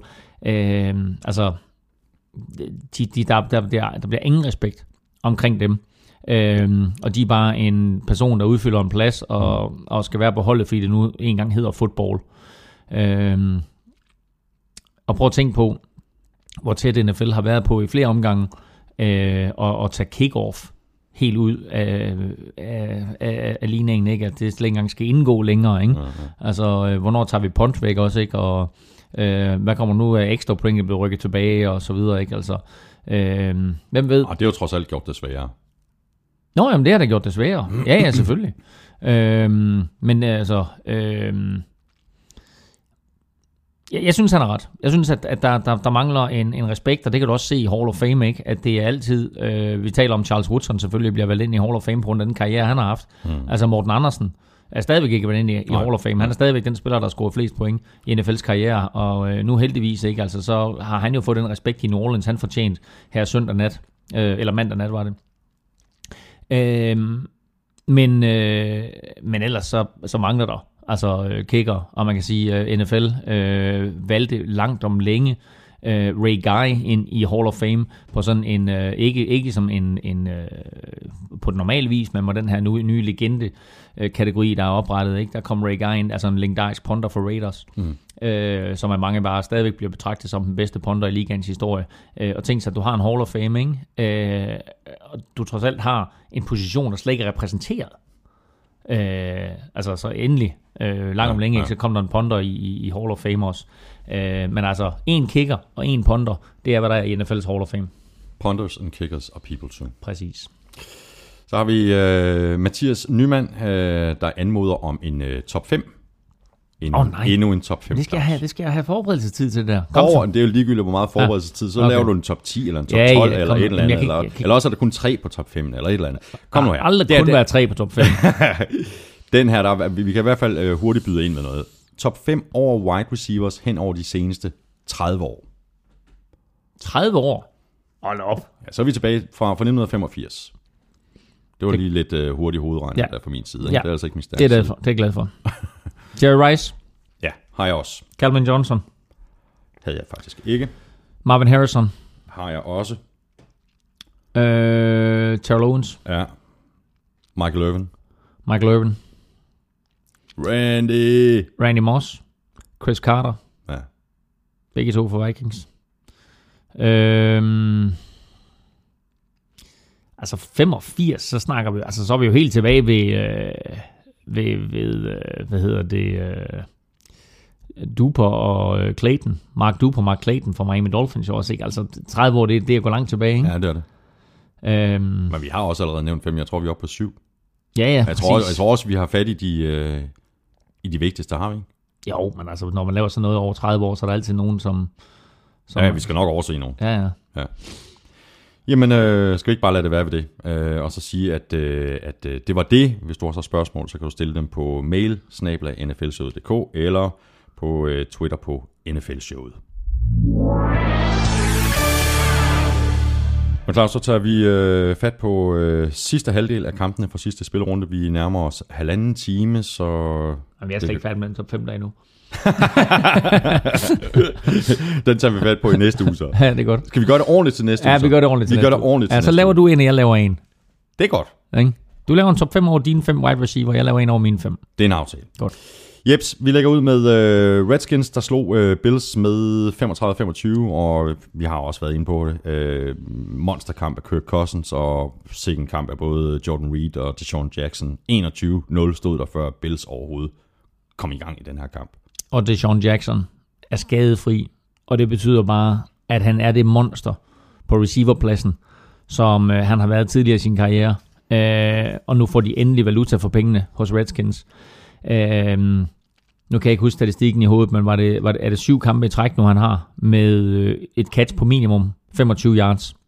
Øh, og, og det touchdown, han laver i weekenden, er også helt spektakulært. Griber bolden, snyder et spillere, og da de første er snydt, og han får omkring en, en, en halv meters frirum, så fanger de ham ikke igen. Nej.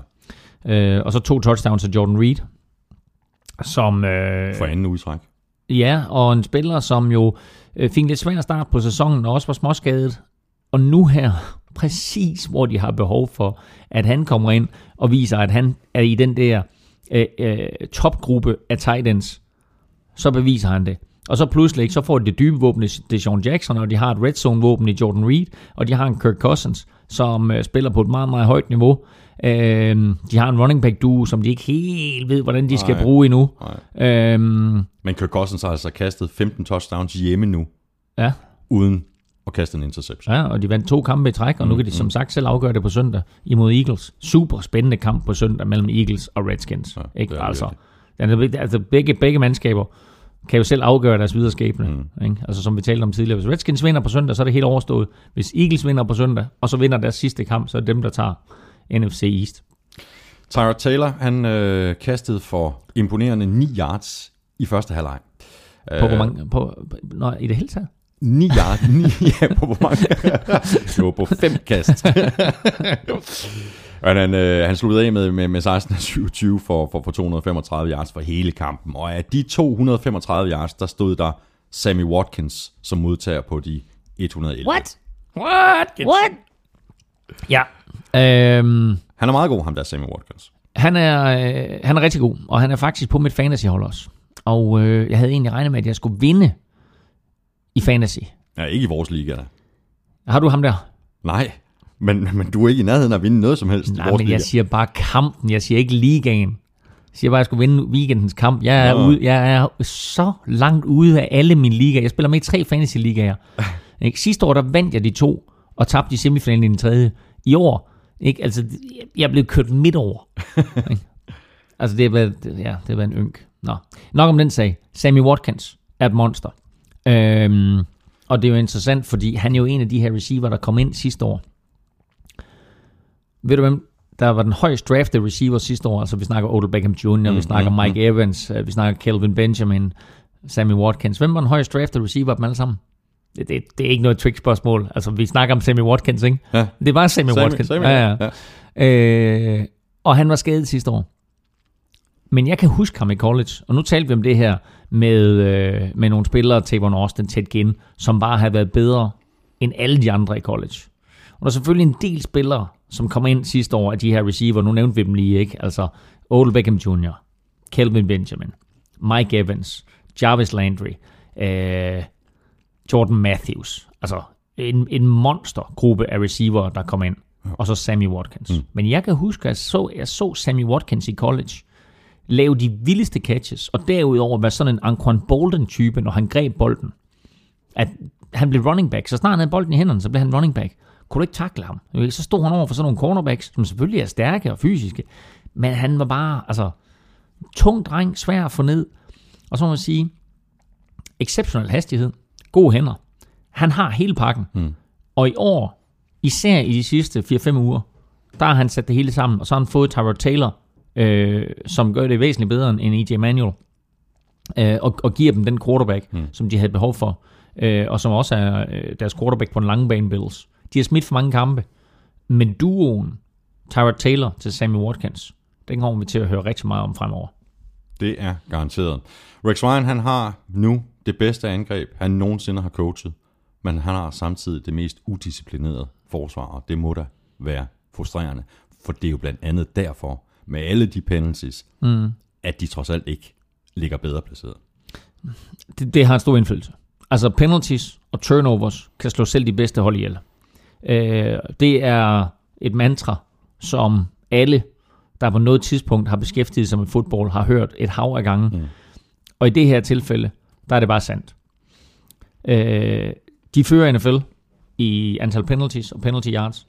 Øh, og jeg, jeg forstår det ikke, fordi Rex Ryan burde med det forsvar, han har overtaget, være i stand til at bygge et virkelig, virkelig slagkraftigt mandskab. Øh, jeg ved ikke, om der er nogle spillere, som han ikke helt er på bølgelængde med, og det er derfor, det ikke fungerer. Altså, vi ved, at der er noget konflikt mellem ham og Mario Williams i hvert fald. Øh, det kan være, at der er andre, som ikke helt har købt øh, hele Rex Ryan-filosofien. Øh, og så må man jo bare som træner sige, prøv at høre, der er der er dig, ud med jer, bum, ind med nogen, som køber den her filosofi, og som er med til at bygge videre på alt det gode, der foregår heroppe. Øh, og det er nok det, der skal ske her mellem sæson 1 og sæson 2 for Rex Ryan, fordi der er ingen tvivl om, at han stod på sit pressemøde nu her efter nederlaget i weekenden også og sagde, jeg er skuffet, jeg er dybt, dybt skuffet, jeg havde regnet med, at vi skulle i slutspillet. Ja. Øh, og de lå også længe til det, men nederlag i sidste uge og nederlag i den her uge har gjort, at nu er de helt væk. Øh, sådan så de ikke engang, ikke bare i teorien, kan nå det, men de er helt væk. Ja. Øh, og det skuffer ham, og øh, det skuffer øh, formodentlig en hel del af spillerne. Alle holdets fans, og Rex Ryan stod jo også og undskyld over for netop holdets fans. Ikke? Altså sagde det direkte og gerne undskyld, fordi det her, det var ikke det, vi gik efter. Øh, men der er masser af positive ting. Nu skal han her inden sæson 2 sætte sit aftryk på det her fodboldhold. Mm. Han har sat et væsentligt aftryk allerede, og det hedder TT, Tyrod Taylor. Og Bills, de er øh, 6 8, og de spiller hjemme mod øh, Cowboys. Redskins er 7 7 og spiller ude mod Eagles på lørdag. Videre til øh, Seattle, hvor øh, Seahawks tog sig kærligt af Browns. 30-13 endte den kamp, øh, og det er i virkeligheden slet ikke øh, nogen kamp, øh, og Monique øh, Browns øh, head coach øh, Mike Patton, han, han lidt fortryder det, han sagde før kampen om, at øh, Russell Wilson, han er i hvert fald ikke en top 5 quarterback. Jeg ved slet ikke, hvor de kommentarer de kom fra. Jeg ved slet ikke, hvad han ville med de kommentarer. Helt vildt mærkelig ja. kommentar. Ja, Helt sort. ja. Altså, Men... man, Han havde ikke taget springet videre, og han var ikke i samme liga som nogle andre quarterbacks osv. Meget mærkelig øh, måde at, at, at tale om modstanderens quarterback, når man altså undskyld, skal, skal til, til, til, på, på udebane og spille mod et hold, der spiller rimelig godt. hvad er den eneste quarterback de sidste to sæsoner, der har været i Super Bowl begge år? Ja. Ikke? Ja, ja. En, Vandt- off, en offset. Vandt, vandt, vandt den ene, var Meget- tæt et, på. et, et enkelt play fra at have vundet to, ikke? Jo. Øhm, den måde, Russell Wilson åbner sæsonen på, og Seattle Seahawks åbner sæsonen på, fair nok, der mangler et eller andet. Men det var holdet generelt. Den måde, de har spillet på... Endda også forsvaret. Ja, ja, men du ved, der var hele misæren med Cam Chancellor, der ikke var der de to første uger og så videre. Og, øh, så var der Kerry Williams, som vi talte om tidligere, som, som spillede den ene cornerback og, og, og, og af princip bare skulle starte. Nu har de fået skiftet ham ud, du ved, og så er det ligesom om, du ved, så er The Legion of Boom tilbage. Mm. Øhm, men de sidste fem uger har Russell Wilson og Doug Baldwin hver især sat quarterback slash receiver rekorder slash, slash rekord for quarterback og receiver. Øh, der er ingen receiver, der har grebet så mange touchdowns på fem uger, som Doug Baldwin har. Der er ingen quarterback, der har kastet så mange touchdowns, som Russell Wilson har, uden en interception. Øh, Når han har nu rekorden i NFL med fem kampe i træk med mindst tre touchdowns, ingen interceptions og en completion procent på over 70. ja, og alt, alt sammen Ja. er rekorder øh, over fem kampe. Og så øh, har han og Doug Baldwin, nu har Russell Wilson kastet, er det 12 touchdowns til Doug Baldwin de sidste fem kampe? Øh, 13, tror jeg det Er er. det 13? Nå, hold da op. øh, men i hvert fald, så øh, er det nu rekorden, den tidligere rekord er fra 1994, hvor det var øh, Brett Favre til Sterling Sharp, en også legendarisk duo i NFL-sammenhæng. Sterling Sharp, mm-hmm. top 5 receiver. Ja. Ikke? Ham noterer vi lige. Ham noterer vi lige. Uh, øhm, jamen prøv at se, det er det. Ikke? Altså 30 år, det er virkelig meget. ikke? Men, øh, men altså, der er der. Nu skal jeg sige noget. Der er ingen hold i playoffs, der har lyst til at møde Seahawks. Der er ingen hold i playoffs, der har lyst til at møde Steelers. Enig. Steelers Mm. og Seahawks. Kan også blive en meget god Super Bowl. Mm. Der er nok heller ikke så mange, der har lyst til at, øh, at møde Patriots, når det kommer Jeg til siger, men prøv, nu, nu, snakker, nu snakker vi om, at de begge to de kommer ind på wildcards. Ja, Ikke? Ja. Og der er ingen, der har lyst til at møde de to hold. vi er fuldstændig enige. Meget godt kørt af Christine Michael i øvrigt. Hun er så sød. Ja, det er hun. Ja. ja. Men meget godt kørt, ikke? Altså, han, han slår ikke til i, i Cowboys og Nej, på nej. øh, practice court, ikke? Og så kommer han hjem til Seattle. Det er jo i virkeligheden det, det er, ikke? Og så, øh, hvad, hvad løber han for? Han løber 84 yards på, på, på 16 løb. Han får også den chance, som han ikke fik i Cowboys. Ja. Øh, og hvad, hvad hed Bryce, Bryce Brown? Hvad hed han?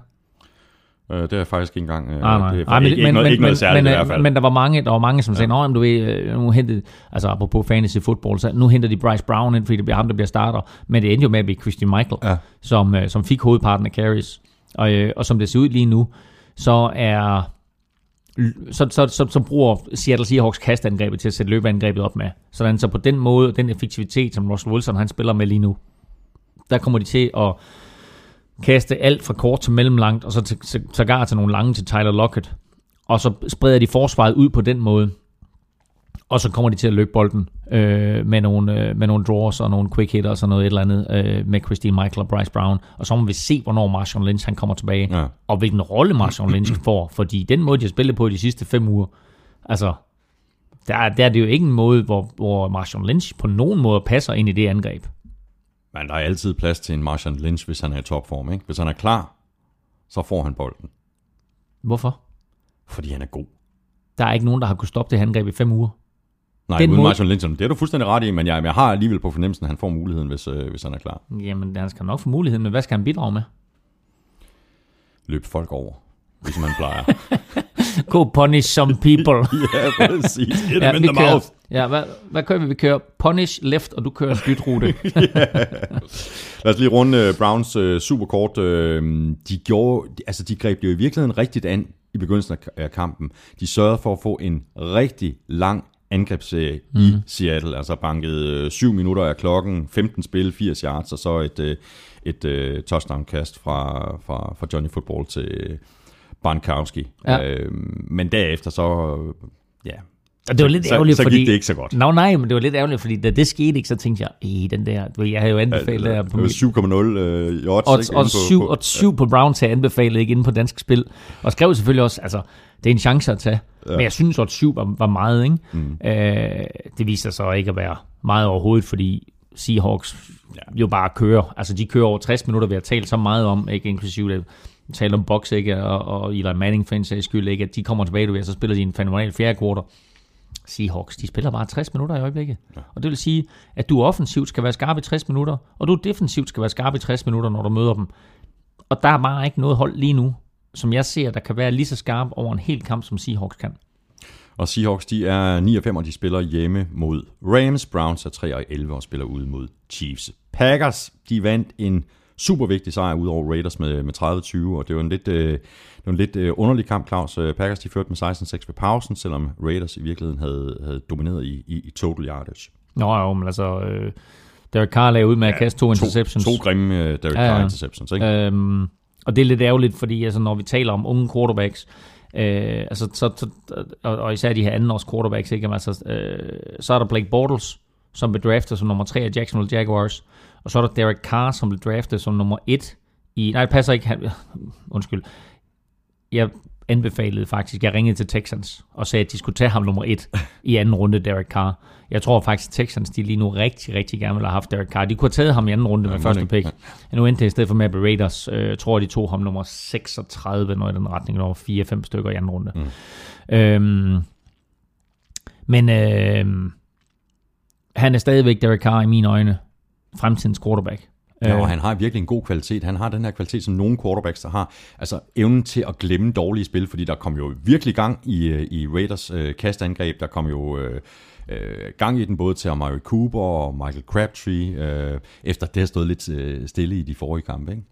Jo, især Amari Cooper Ja. øh, fik jo endnu en god kamp og greb to touchdowns, og blev øh, den første Raiders receiver i en sæson med over 1000 yards, øh, og den første rookie øh, Raiders receiver, tror jeg faktisk nogensinde, med over 1000 yards. Øh, så en, øh, altså en, en mærkelig, mærkelig, mærkelig sæson af Murray Cooper, fordi han i nogle kampe er faldet fuldstændig ud, øh, faktisk i perioder over to-tre kampe er faldet fuldstændig ud, og så alligevel, så skruer han en sæson sammen, som sådan statistisk vil indgå i, i, øh, i, i, i Raiders rekordbøger fremadrettet. Øh, han skal blive bedre, og Mark Cooper. Derek Carr skal blive bedre. Øh, men så har vi altså også en guldduo, ACDC, mm. som den er blevet døbt, øh, fremadrettet. Og så har de Michael Crabtree at arbejde med. Øh, Latavius Murray. Øh, en øh, O-line, som er blandt de aller, allerbedste. Men, øh, men det starter selvfølgelig med quarterbacken. Øh, og der skal Derek Carr bare lave bedre beslutninger, begå mindre fejl, fordi hun nævnte tidligere, at, at øh, jeg var på plads der i Oakland for tre uger siden. Øhm, og der havde de altså også Chiefs. De er helt fast om deres coronas, og alligevel så smed de sejren væk. Og det samme havde de med Packers her, og der smed de også sejren væk. Ja. Øh, så det her det er et Raiders-mandskab, som også bagefter var meget skuffet over, at, at deres slutspilschancer er forduftet. Men øh, i den grad har potentiale, og i den grad er et hold, som vi må sige nu her, hvor AFC West måske har mistet lidt sin powerhouse i, i Denver Broncos, øh, Øh, og, og Chiefs lige nu ligger til at, at, at blive det næste, men der ligger Raiders altså lige stille og roligt under, og er klar til at være med øh, i den der kamp om at, at skulle overtage hvervet som duks i, i AFC West. Packers, de er øh, 10 og 4, de kommer på en øh, svær opgave ude mod Cardinals. Raiders, de er 6 og 8, og de får besøg af Chargers på torsdag. Og så lad os bare få det overstået. Øh, 49ers tabte hjemme til Bengals med øh, 24-14, efter at øh, Bengals var foran med 24-0, og der var ikke så meget andet at sige til det, end at øh, der var klasseforskel. Ja, jeg synes da lige, vi skal tale lidt om AJ McCarron. Ja, han gjorde det sådan set udmærket. Han gjorde det ganske udmærket. Ja, han kaster en smuk, dyb bold. Han har lidt happy feet, sy- happy feet øh, Ja. synes jeg, men øh, det er nogen quarterback, øh, Men øh, gjorde det udmærket. Altså starter sin første kamp i NFL øh, og vinder, øh, og så siger han, ja, jamen, det var mod Fort Niners, jeg er ligeglad. Starter din første kamp i NFL. Altså any given Sunday, der er 32 mandskaber. Øh, selvfølgelig nogle mandskaber, der er bedre end andre, men altså, du kommer ind som ung spiller, øh, og der er en enorm øh, ikke blot forventning til dig som spiller, men også en forventning om, at det er sådan, at Bengals de skal vinde den her kamp her, fordi det er ret vigtigt for dem i slutspilsammenhæng. Øh, og det formår han at gøre, føre mm. dem, som du siger, til en, til en 24-0-føring inden Fort Niners for at score to gange. Øh, jeg synes, han gjorde det godt. Jeg synes, han gjorde det rigtig godt. Og de fejl, som han begik ugen inden mod Steelers, dem undgik, han, mm. dem undgik han fuldstændig. Ja, ja, ja fuldstændig. Der var faktisk kun øh, sådan en rigtig gang i øh, hjemmepublikummet en gang, og det var dengang, hvor, hvor 49ers-spillerne de løb øh, ind i tunnelen på vej til pause. Så, så blev der buet. Gjorde du det? Ja, var rigtig meget der. Og jeg synes faktisk, det var lidt synd for spillerne, fordi det er jo ikke spillernes skyld det her, det er jo Jet Yorks skyld, og det er Trent Borges skyld, altså øh, general manageren for 49ers, at 49ers er havnet i den her øh, situation. Øh, men så er det jo bare sådan, at Jet York og Trent Borge, de stiller sig jo ikke op, så folk de kan bue af dem, fordi det ville publikum have gjort, hvis de fik chancen. Stenhammerne sikkert. Ja, øhm, der er taget mange mærkelige beslutninger derude, som ikke kun involverer spillerne. Men øh, bortset fra, at jeg var på plads for tre uger siden i Oakland, så var jeg på plads om lørdagen Mm. i Santa Barbara til college-finalen, Pac-12-finalen mellem Stanford, Stanford og USC. Og det faktum, at de har valgt at placere San Francisco 49ers stadion i Santa Barbara. Mhm. Det tog os to timer at komme derned med offentlig transport. Ja. Det er en vanvittig beslutning. Det er et fedt stadion, men det er en vanvittig beslutning. Jeg er fuldstændig enig. Øhm, en ting, jeg bliver nødt til at nævne, det er en enkelt 49ers-spiller, som øhm, man i virkeligheden også kan tale om som en positiv mm. overraskelse, mm. Navarro Bowman. Øh, så det var hans øh, comeback-season. Han er bare et monster, og han er over hele banen, og han er fuldstændig tændt på hver eneste snap. Og han ryger lige med på vores top 5 næste år receiver igennem de sidste 30 år. han, er, han er et monster. han er et monster. Ja. For Niners, de er 4-10, og de spiller ude mod øh, Lions. Bengals er øh, 11-3, og de skal til Denver med øh, Broncos, og det skal de Monday night. Må jeg, må jeg komme med en lille hurtig sjov liste til dig? Ja. Bare, lige- bare lige få Ja, rundt af. ja, gerne. Okay. Nå, men det, det, er bare det er quarterbacks draftet sidste år. Ja, Ikke? Øh, nummer 3, Blake Bortles. Første runde, nummer 22, Johnny Mansell. Første runde, nummer 32, Teddy Bridgewater til Vikings. Anden runde, nummer 36, Derek Carr til Raiders. 62, også i anden runde, Jimmy Garoppolo til Patriots. Fjerde runde til Cardinals, Logan Thomas. Fjerde runde til Houston Texans, Tom Savage. Femte runde til Kansas City Chiefs, Aaron Murray. Og femte runde med pick nummer 164 til Cincinnati Bengals, AJ McCarron. Hmm ja, ja men øh, det var også en- det var et, et godt år for quarterbacks. Det var et godt år, men lad os lige se 1, 2, 3, 4, 5, 6, 7, 8. Han er den 9. quarterback draftet sidste Mm, år, mm. AJ McCarron. Men Savage, han kan også godt gå ind og blive god. Mener du det? Ja, det mener jeg. Ja, det, ja men øh, bare øh, vent du bare og se, men altså, der går nok nogle år, før han, øh, han får chancen. Du er ikke rigtig klog. Nej, det, Nå, nå. har jeg, Hvad- det har jeg aldrig nogensinde været. Hvad er den næste kamp? Næste kamp, det er um, Steelers Broncos. Ja. Øh, en af de fedeste kampe, der er blevet spillet i år, synes jeg. Øh, sluttede med en øh, super vigtig sejr til Steelers på, på 34-27, efter at Steelers var nede med 18 point sent i første halvleg, og jamen, det var totalt øh, latterlig god kamp af Antonio Brown. Og så mod en af de bedste backfields i ligaen. Og Emmanuel Sanders. Ja, nu skal jeg fortælle dig noget fuldstændig vildt. Chris Harris Jr er cornerback for Denver Broncos. Og når vi taler om gode forsvarsspillere i NFL, så nævner vi J.J. Watt, vi nævner Luke Kuechly, vi nævner måske Aaron Donald, og når vi så nævner, du ved, defensive backs, så er der sådan en Daryl Reeves og en Josh Norman, der bliver nævnt. Jeg ved ikke, hvordan Chris Harris lidt er gået ud i glemselen, om det er fordi folk, de simpelthen bare har holdt op med at kaste i hans side, og at han derfor kun bliver nævnt lige i starten af programmet, når man ser, hvem der starter. Han har ikke så mange interceptions. Han har ikke så mange taklinger. Han er i det hele taget ikke meget med i kampen. Og det er fordi, han lukker bare alt ned. Hmm. Der er ingen quarterbacks, der tør kaste over imod Chris Harris Jr. Han har ikke tilladt et touchdown-kast i to år. Crazy. Vi snakker NFL, Mm. der blev en kasteliga. Chris Harris Jr., Denver Broncos cornerback, har ikke tæller et touchdown i to år. Antonio Brown scorede to gange på ham. Altså, han er fuldstændig i en klasse for sig lige nu, Antonio Brown. Øh, Har 116 receptions, 1586 yards. Hvilket er det meste, nogen uh, receiver har grebet i år. Ja. Og så 10 touchdowns. ja, og havde sin anden kamp i år med 15 eller flere receptions. Og det er aldrig nogensinde sket før, at en receiver i samme sæson har haft to kampe af den slags. Øh, så en anden ting, jeg har faktisk et lille Ja. quizspørgsmål. Ja, kom med det. Uh, Antonio Brown er den anden spiller nogensinde med tre sæsoner i træk med mindst 110 receptions. Ja. Hvem er den anden spiller? Wes Welker. Ja! Yeah! Boom! Sådan der! Godt. Videre, du har Ja, ved at sige noget. Øhm, nej, jeg var, bare, altså, jeg var bare ved at rose Antonio Brown, og vi har gjort det igen og igen. Øh, og vi må bare sige, at Big Ben til Antonio Brown, øh, og Big Ben i det hele taget til, øh, til den receiver-trio, de har, øh, plus, Heath, Three amigos. ja, plus Heath Miller, ikke? Øh, er giftigt. Og prøv at høre, stor ros til øh, D'Angelo Williams, som øh, har overtaget for Le'Veon Bell, og øh, selvfølgelig løber Steelers ikke bolden så meget, som de gjorde med Le'Veon Bell, øh, og selvfølgelig giver D'Angelo Williams den ikke helt det samme, men D'Angelo Williams gør det, som der er mange spillere, der ikke gør, og det er, han har indfundet sig i den rolle, han nu har på det Steelers-mandskab. Det vil sige, at han ved, at når hans nummer bliver kaldt, så løber han bolden og får det maksimalt ud af det. Mm. Og når hans nummer ikke bliver kaldt, så står han derinde, og så leverer han faktisk nogle super solide blokeringer, som gør, at Big Ben enten får lidt mere tid, eller Big Ben kan stikke af, eller Big Ben lige kan improvisere, som han gør. Og det er bare med til at gøre det her, Bronco, eller at gøre det her Steelers angreb effektivt.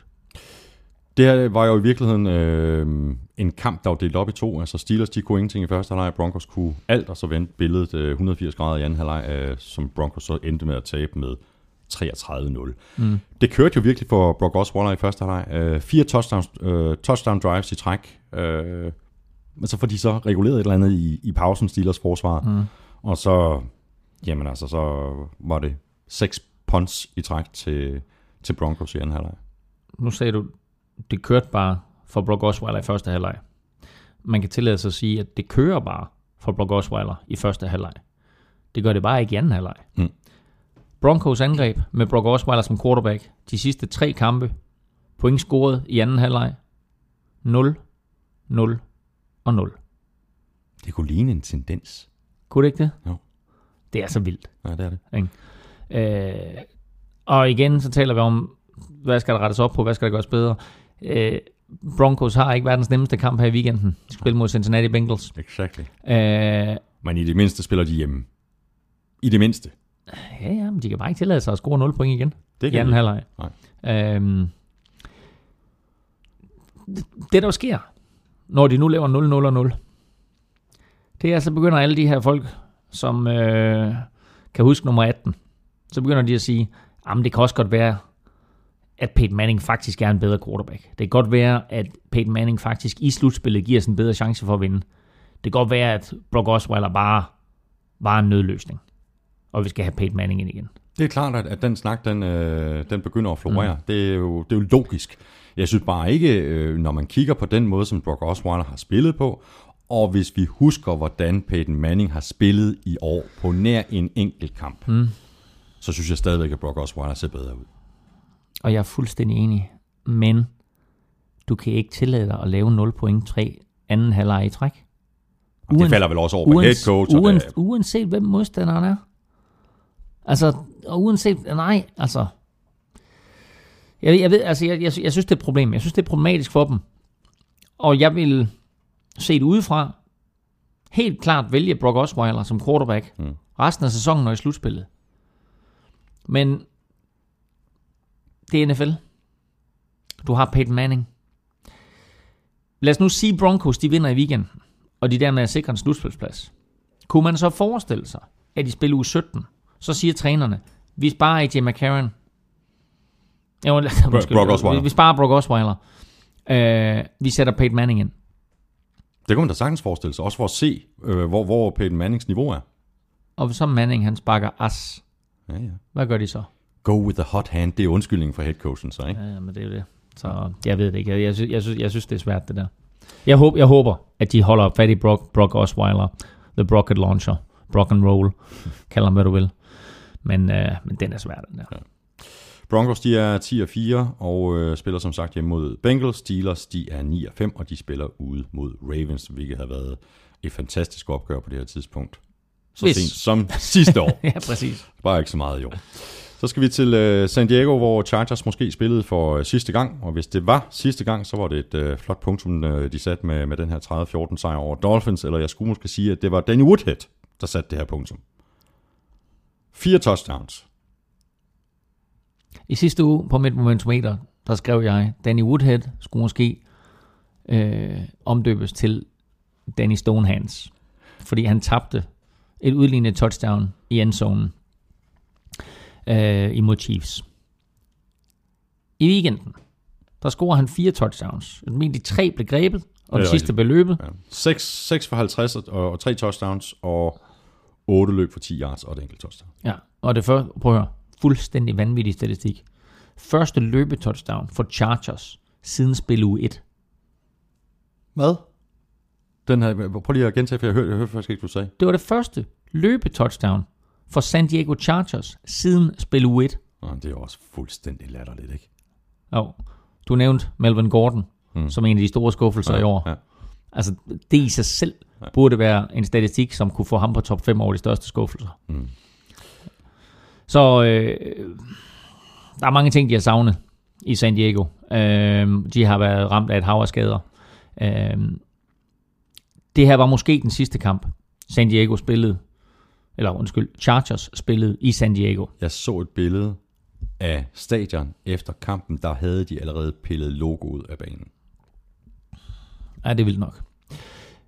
Philip Rivers, quarterback siden 2004 i Chargers, har haft nogle chancer for at tage det her hold rigtig, rigtig langt. De har haft nogle virkelig, virkelig gode hold, ikke mindst mens han og LaDainian Tomlinson, Tomlinson spillede på hold sammen. Øhm, de nåede det aldrig. Og Philip Rivers stod på preskonferencen bagefter og sagde, jeg er virkelig ked af, at vi aldrig formåede at vinde mesterskab, mens Chargers var i San Diego. Mm. Øh, og så tilføjede han, hvis det var vores sidste år her. Mm. Øhm, Men det virkede som sådan, øh, altså var et spil før Chargers tager, tager det sidste knæ, ikke? Der trækker Mike McCoy, Philip Rivers, Antonio Gates og Malcolm Floyd ud, og så bliver så hyldet af publikum. Det, mm. det, er- de, har, de har spillet øh, 37 år til sammen i, i, i Chargers, mm. så det virker som sådan en farveloptræden til, til stadion og til hjemmepublikum. ja, øh, og, og ja, altså, men altså, der er bare en ting, der er uafklaret. Hvor skal de spille hen? Altså, stadion er ikke parat i Los Angeles endnu, og bliver det heller ikke øh, til næste år. Altså, der går i hvert fald to år, Mm. som minimum, inden der står et stadion klar i Los Angeles. Og man siger, hvad så skal de spille i Rose Bowl, eller skal de spille i Coliseum, eller hvor skal de spille hen? Øh, der er ikke som sådan et stadion, øh, de kunne spille på. Så kan de måske dele et øh, college stadion med UCLA, øh, altså, eller, er det UCLA, spiller de på Coliseum, og hvor er det USC, de spiller hen? Altså, der, men der er nogle college stadion, som de kunne spille på, ikke? Øh, så, øh, og, der, og så er der jo en helt ny teori, der er opstået. Og det er jo, at det bliver Rams, der flytter til Los Angeles. Og Chargers flytter til St. Louis. Den har jeg ikke hørt. Nej. Jeg har også kun lige hørt den briefly, men altså, øh, det, er, det er også en mulighed. Og så selvfølgelig den, den, den, den store, som er, at både Oakland Ja. og San Diego flytter til Los Angeles, mm. og de kommer til at dele stadion, Ja. ligesom vi kender det fra New York, Mm. øh, hvor øh, New Jersey Jets og New Jersey Giants, de spiller sammen. Har Så- du noget at, at sige om, øh, om Dolphins? Altså, nu er de, de er sikre på at ende med en uh, negativ record. Øh, jeg har noget at sige, fordi kan du huske, hvordan vi talte om, uh, nu har de fået øh, øh, Campbell ind som, øh, som cheftræner, og det bliver Ja. uger og så vildt, og han vandt de to første kampe, og bla bla bla. Mm-hmm. Han er ikke træner for Dolphins næste år. Nej, det er han da ikke. Nej. Nej, det havde du heller ikke regnet med sådan for 11, vel? At når de skulle gå i gang med at lede efter en, i citationstegn, rigtig head coach. Nej, altså han havde... Øh, Han kommer ind som interim, og selvfølgelig hvis han, han Ja. havde gjort det bravende godt igennem øh, ja. hele sæsonen, ja, så kunne han da komme i spil, det er klart, men øh, Altså, jeg, jeg, jeg ved, at han gik efter at vinde 8 kampe. Han kom ind efter 0 og 4. Mm. Det vil sige 12 kampe tilbage. Han gik efter at vinde to tredjedele. Øh, hvad er de nu? Er de 5, 5 og 9. 5 og 9? Øh, De har en chance i, i, i næste spilrunde for at komme op på 6. De får besøg af Coles. ja, ja. Så, det- det- okay, de kan ende 7 og 9, ikke? Altså, så han kan ende med 7 ud af 12 sejre, ikke? Jo. Øh, eller 7 sejre ud af 12 kampe. Vil være okay. Men, øh, men jeg tror ikke på, at Dan Campbell han er træner der til næste år. Det tror jeg heller ikke. Og øh, jamen altså, Dolphins 5 og 9 får besøg af Coles. Chargers er 4 og 10, og de spiller ude mod øh, Raiders torsdag nat. Og så skal vi have quizzen! Hey! Hey! Vi skal svare på quizzen. Hvad var det, det var? Kan du huske spørgsmålet? Nej, prøv at. Carolina Panthers er Jeg har skrevet 14. det ned, og jeg kan ikke finde det stykke papir, jeg skal. Sådan, jo, jeg har det her. Carolina Panthers er 14 og 0. Ja. Dermed er de det fjerde hold i NFL's historie, der går 14 og 0. Ja. Hvem var de første tre? Nå nej, undskyld, jeg kom da lige til at sige svaret på første spørgsmål for helvede. Jeg hørte ikke engang, hvad det, jeg, du, det er fordelen ved, det her, ved den her udsendelse. Jeg hører ikke efter, hvad du siger. Nej, det er godt. Hvor- Hvor mange hold har været 14 og 0? Okay, du har nævnt Dolphins fra 72, ja. ikke? Ja, hvor mange hold har alt i alt været 14 og 0? Jeg troede... Jamen altså, vi har jo øh, Patriots fra 2007. Korrekt. Og så mit bedste bud... øh, Bears tilbage i 80'erne. Er det også et godt bud? De tabte faktisk til Dolphins. Ah. Øhm, 1985-sæsonen, der mener jeg, at de var 8-0, og så tabte Dolphins. Nå. Øh, men endte sæsonen 15-1 i grundspillet, og vandt Ah, selvfølgelig deres tre slutspilskampe. Nå, anyway. Øhm, kort fortalt, mens du ikke øh, lyttede efter, mens du kiggede på papirerne, øh, der hørte alle vores dejlige lyttere af den her podcast, der hørte de, at jeg sagde, at Panthers var det fjerde hold. Der, så der er så tre. Og Dolphins havde du allerede selv nævnt, og så Ja. Patriots. Hvem er det ja. sidste hold så? Det er Indianapolis Colts i 2009. De var 14 og 0. Okay. Jamen, øh, det havde jeg lykkeligt glemt alt om. Andet spørgsmål var, hvor mange af de her tre tidligere hold har vundet Super Bowl? Altså i samme sæson. Ja, ikke, altså ikke, ikke nogensinde. Jamen, det kunne være sådan en vildt øh, Ja, ja. trickspørgsmål. Nej, nej, det er jo, nej, nej, nej, Det er jo nej. I, den, I den sæson, det er jo. Claus, det er jo Claus' crazy quiz. Og det er, det er Claus' crazy, crazy quiz. øh, staves kun med kur. Claus' crazy quiz. Hvad hedder det? øh, Nej, af de her tre mandskaber, der har været 14-0, hvor mange af dem vandt Super Bowl? Dolphins. Korrekt. Dolphins er det eneste af de hold, der vandt Super Bowl. De gik ubesejret 17-0. Men det var godt nok tæt på, at Patriots gjorde det også, ikke? Patriots var 18-0, men tabte. Hvorfor er det tæt på? De tabte Super Bowl. Ja, jo jo. Og lige et par Nå. mega mærkelige spil, der gik imod dem. Ikke, ikke fordi jeg holder ikke med Patriots overhovedet. Snak, snakker om det hemmeligt, kat- hem, hemmeligt, hemmeligt, Hemmeligt, hemmeligt kat. ja, ja, for eksempel. I got my hemmeligt, I'm a show my pad. Hvad hedder det? Og så det sidste. Det var Colts i 2009, hvor de tabte til Saints i Super Bowlen. De to hold var begge to 13-0. Men Saints endte faktisk med at tabe, så vidt jeg husker, de sidste tre øh, i grundspillet. Colts gik 14-0. De mødtes begge to som første seed i Super Bowl. Og øh, det var den der berømte finale, hvor Saints kom ud til anden halvleg og sparkede onside kick for at holde bolden ud af hænderne på Peyton Manning. Og så øh, endte kampen med, at Peyton Manning han kastede en interception til Tracy Porter. Men øh, så 14-0. Carolina Panthers og Carolina Panthers fans. Det er ikke ens betydende med, at man vinder Super Bowl. Det er den farligste føring. Det er en overraskende udmelding der, Thomas Kruse. Den holder vi fast i. Claus, vi har et øh, par kampe tilbage, Ja. og vi har rundet to timer. Ja, skynd- vi skynder os. Yes. Eagles, øh, Cardinals. Eagles tabte hjemme med øh, 40-17, og ja, det er jo ikke den helt store overraskelse, som jeg havde regnet med. En, en noget tættere kamp i, i Philadelphia, men øh, David Johnson, han gik der fuldstændig amok med, med 187 yards og, og tre touchdowns. Ja, det gør han. Og øh, ingen Andre Ellington, ingen CJ2K, men ham der, øh, David Johnson, som vi så i starten af sæsonen, have masser af fart i stængerne. Han viste bare, at, øh, at han har hele pakken. Han er jo en, en, en forholdsvis øh, stor dreng. Øh, masser af fart i stængerne. Over 200 yards samlet på receiving øh, og øh, catching, eller hvad hedder det, grebne bolde. Så øh, en super kamp med ham. Og ja, altså det og- der 47 øh, øh, løb, det, det 47 yard, touchdown løb, altså der er sådan lidt Marshawn Lynch over det, ikke? Der var, altså, der var så mange kvaliteter at spore i den knæk der. Øh, at det jo heller ikke er, er særlig god tegn for CJ2K, som jo skrev en etårskontrakt inden den her sæson. Fordi øh, der er ikke store chancer for, at han med, med den her optræden her vender tilbage til næste år. Øh, til gengæld, som vi lige øh, bemærket i starten af programmet, så er der altså en alvorlig skade til uh, Tyron Matthew, safetyen fra Arizona Cardinals. Uh, og selvom det måske sådan er, er gået lidt tabt i det store nyhedsbillede omkring Odell Beckham og alt muligt andet, der er sket i den her uge, så er det altså et kæmpe, kæmpe, kæmpe tab for mm. Arizona Cardinals.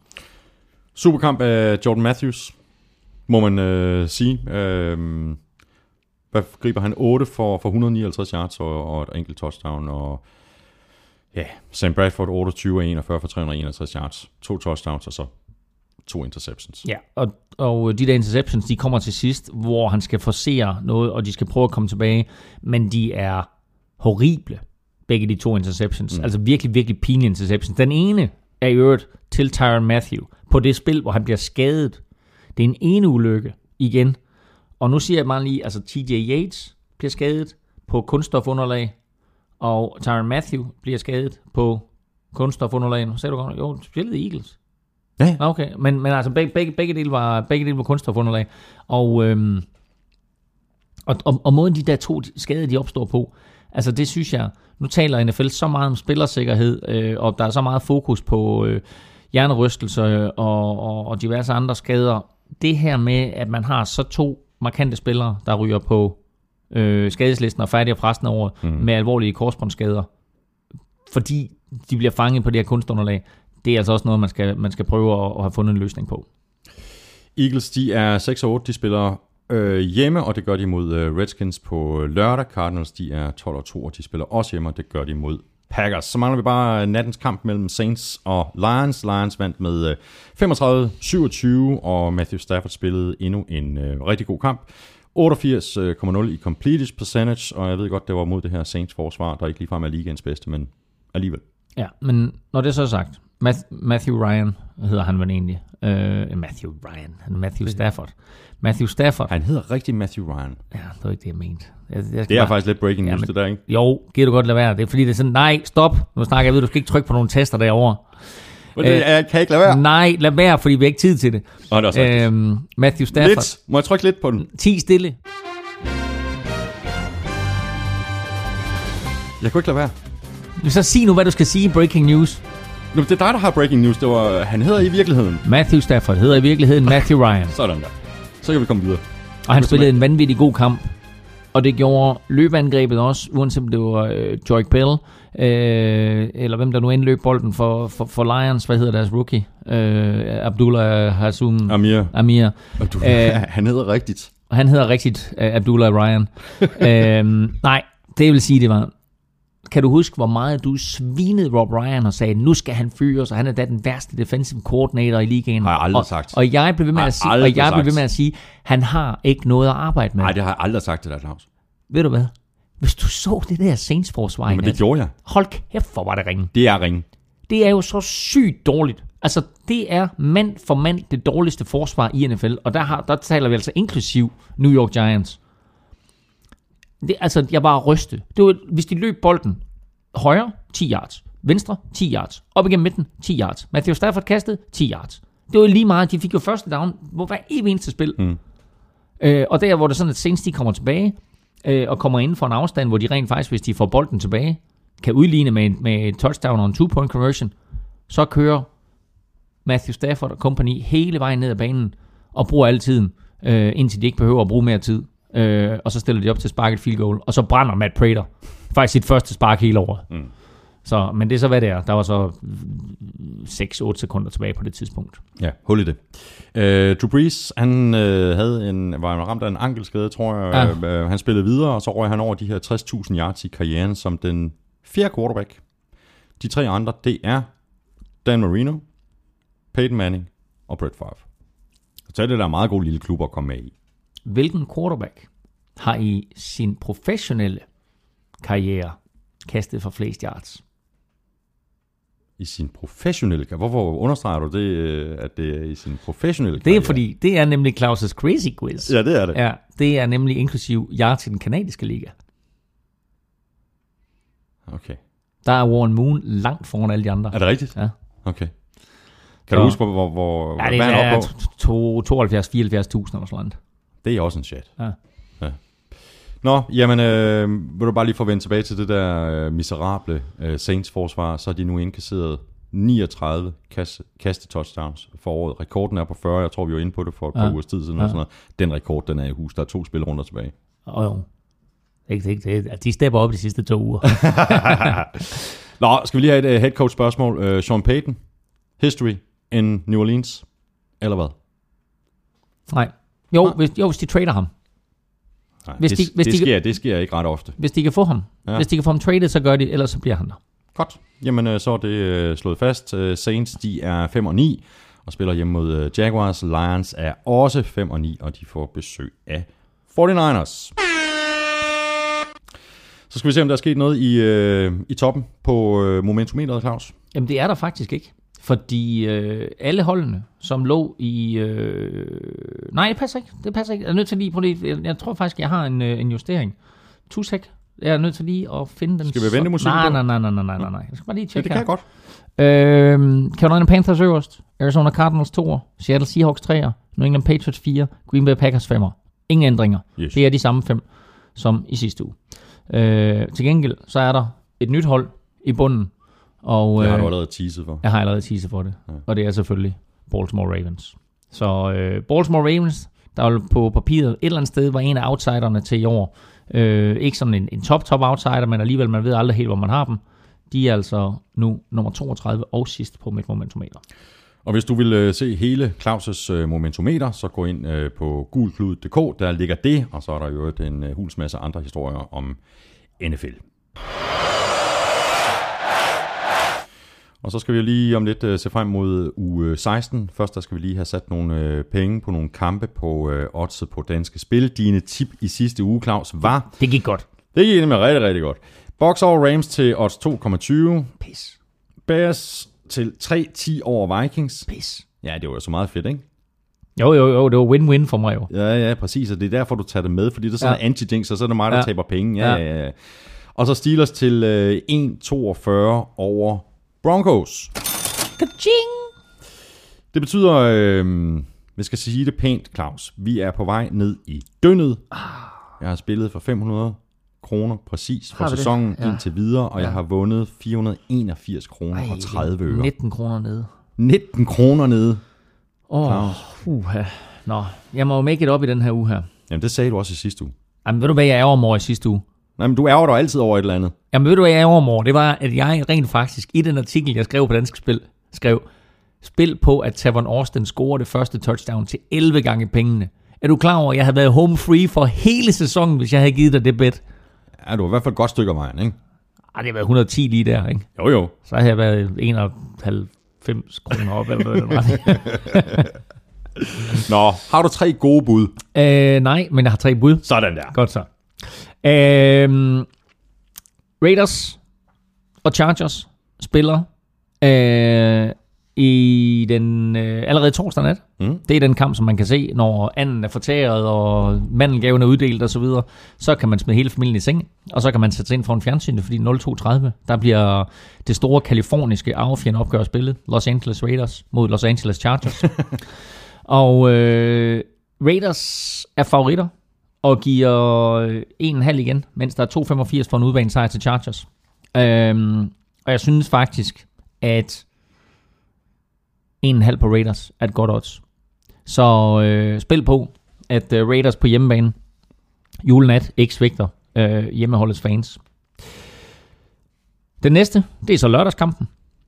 Øh, der spiller Washington Redskins mod Philadelphia Eagles. Og de spiller i Philadelphia. Yes. Philadelphia er store favoritter. De giver 1,60 igen. Redskins giver 2,5 igen. Og det synes jeg simpelthen er kanon odds. Så øh, spil 2,5 på Redskins. Og så, Den er jeg med øh, på. Jeg har Redskins i picks. ja. og så vil jeg sige, det er lidt overraskende for mig. Øh, men det er måske fordi, de er på hjemmebane. Men Jets giver kun i gåsøjne 2,40 igen for en sejr over Patriots. Øh, Patriots er altså favoritter. Det er de på udbanen. Øh, men jeg synes, Jets står godt til Patriots, og Jets har principielt mere at spille for, end Patriots har. Patriots kan stadigvæk sikre sig hjemmebanefordelen i sidste spillerunde. Det er, er okay. Øh, Jets skal vinde de to sidste, for at gøre sig forhåbning om at komme i slutspillet. Så øh, jeg siger 2,40 på Jets, som øh, den sidste af mine tre bud i den her uge. Interesting. Nu skal vi se øh, på, på kampene for uge 16. Først skal vi lige øh, kigge tilbage til uge 15. Du ramte 9, Claus. Det var flot. Det var flot. Det var rigtig, jeg rigtig kan flot. høre på den måde, du siger det på, at du ramte flere. Det gjorde jeg. Ja. Jeg ramte 13. Gjorde du det? Ja. Hold da kæft, mand. Jeg var jo foran med 4 før, så nu er jeg foran med 8. Ej, det var da vildt. 136. Du kan da ikke... Du kan da ikke... Nå, okay. Skal vi gå dem igennem? Nej. Det er Jeg fint. har dem der, du kan, du kan læse dem bagefter. Ja, det er Den godt. god, den er god nok. 136, 128. Claus, det er op ad bakke nu. Ja, det er det godt nok. Med to kampe tilbage. Ej, Ja, to uger tilbage, to uger tilbage. Jo, vi, Og tager vi slutspil med ja, os? tager vi ikke slutspil med? Ej, der er skarp. Ja, det er du. Jeg havde ellers tænkt på, sådan, når man skulle, jeg skulle være Lars, at, at hver kamp galt to. Hold nu kæft. Nå, Videre. okay, godt. Jamen, øh, så, øh, jeps. Juleaften, mm. natten efter, øh, torsdag nat, øh, kampen mellem øh, Raiders og Chargers, som du også lige har sagt, at vi skal bette på en, øh, en Raiders sejr. Jeg vælger også Raiders i den her kamp. Raiders. Så har vi Eagles, Redskins, Redskins. Redskins. Lions, 49ers, Lions. Lions. Ravens, Steelers, Steelers. Bills, Cowboys, Bills. Bills. Buccaneers, Bears. Buccaneers. Ja, vi er enige. Falcons, Panthers, Panthers. Panthers. Chiefs, Browns, Chiefs. Ja, tager du bare Browns, så kommer du 9 bagefter. Browns. Stærkt. Dolphins, Colts, Dolphins. Colts. 10 er du bagefter nu så. Jets, Patriots, Jets. Patriots. 11. Titans, Texans, Texans. Texans. Saints, Jaguars, Saints. Jacks. Cardinals, Packers. Åh, oh, den er svær, ikke? Ja, det er den. Nå. Cardinals. Cardinals. Cardinals på grund af hjemmebane. Ja. Seahawks, Rams, Seahawks. Seahawks. Vikings, Giants, Vikings. Ja, nu gør jeg 100%. Altså uden Odell Beckham Jr., så går jeg med Vikings. Godt. Øh, og så har vi endnu en superkamp. Øh, Broncos, Bengals. Jeg tror, Broncos tager den på hjemmebane. Bengals. Godt. Jamen, øh, tak for det, Elming. Det har været en øh, sand fornøjelse. God, Ja, tur til, god tur til Jylland. Ja, tak. Og god Glæ- jul. Og glædelig jul. Ja, tak. Og lige måde. Vi ses i næste uge. Øh, mere præcist, der gør vi det. Har vi aftalt, at vi gør det onsdag? Jeg tror, det er onsdag. er. Onsdag. Godt. Hvis du ikke allerede følger Claus på Twitter, så skulle du tage og gøre det på øh, snabelag NFLming. Du kan også følge mig på snabelag Thomas Kvartrup. NFL-showet kan du følge på snabelag NFL-showet. Der kan du også komme i kontakt med os, ligesom du selvfølgelig også bare kan sende en mail på mail NFL-showet.dk. NFL-showet er produceret af Kvartrup Media, der også producerer den politiske podcast Born Unplugged, som holder jule- og nytårslukket, sådan er vi ikke her på NFL-showet, som du kan lytte til på SoundCloud, på nflshowet.dk og på google.dk. og så selvfølgelig iTunes, hvor du bare skal trykke på abonner, og så modtager du kvitterfrit automatisk et nyt afsnit hver eneste uge hele sæsonen. Vi er tilbage igen næste uge. Ha' det godt så længe. Glædelig jul. Ho, ho, ho.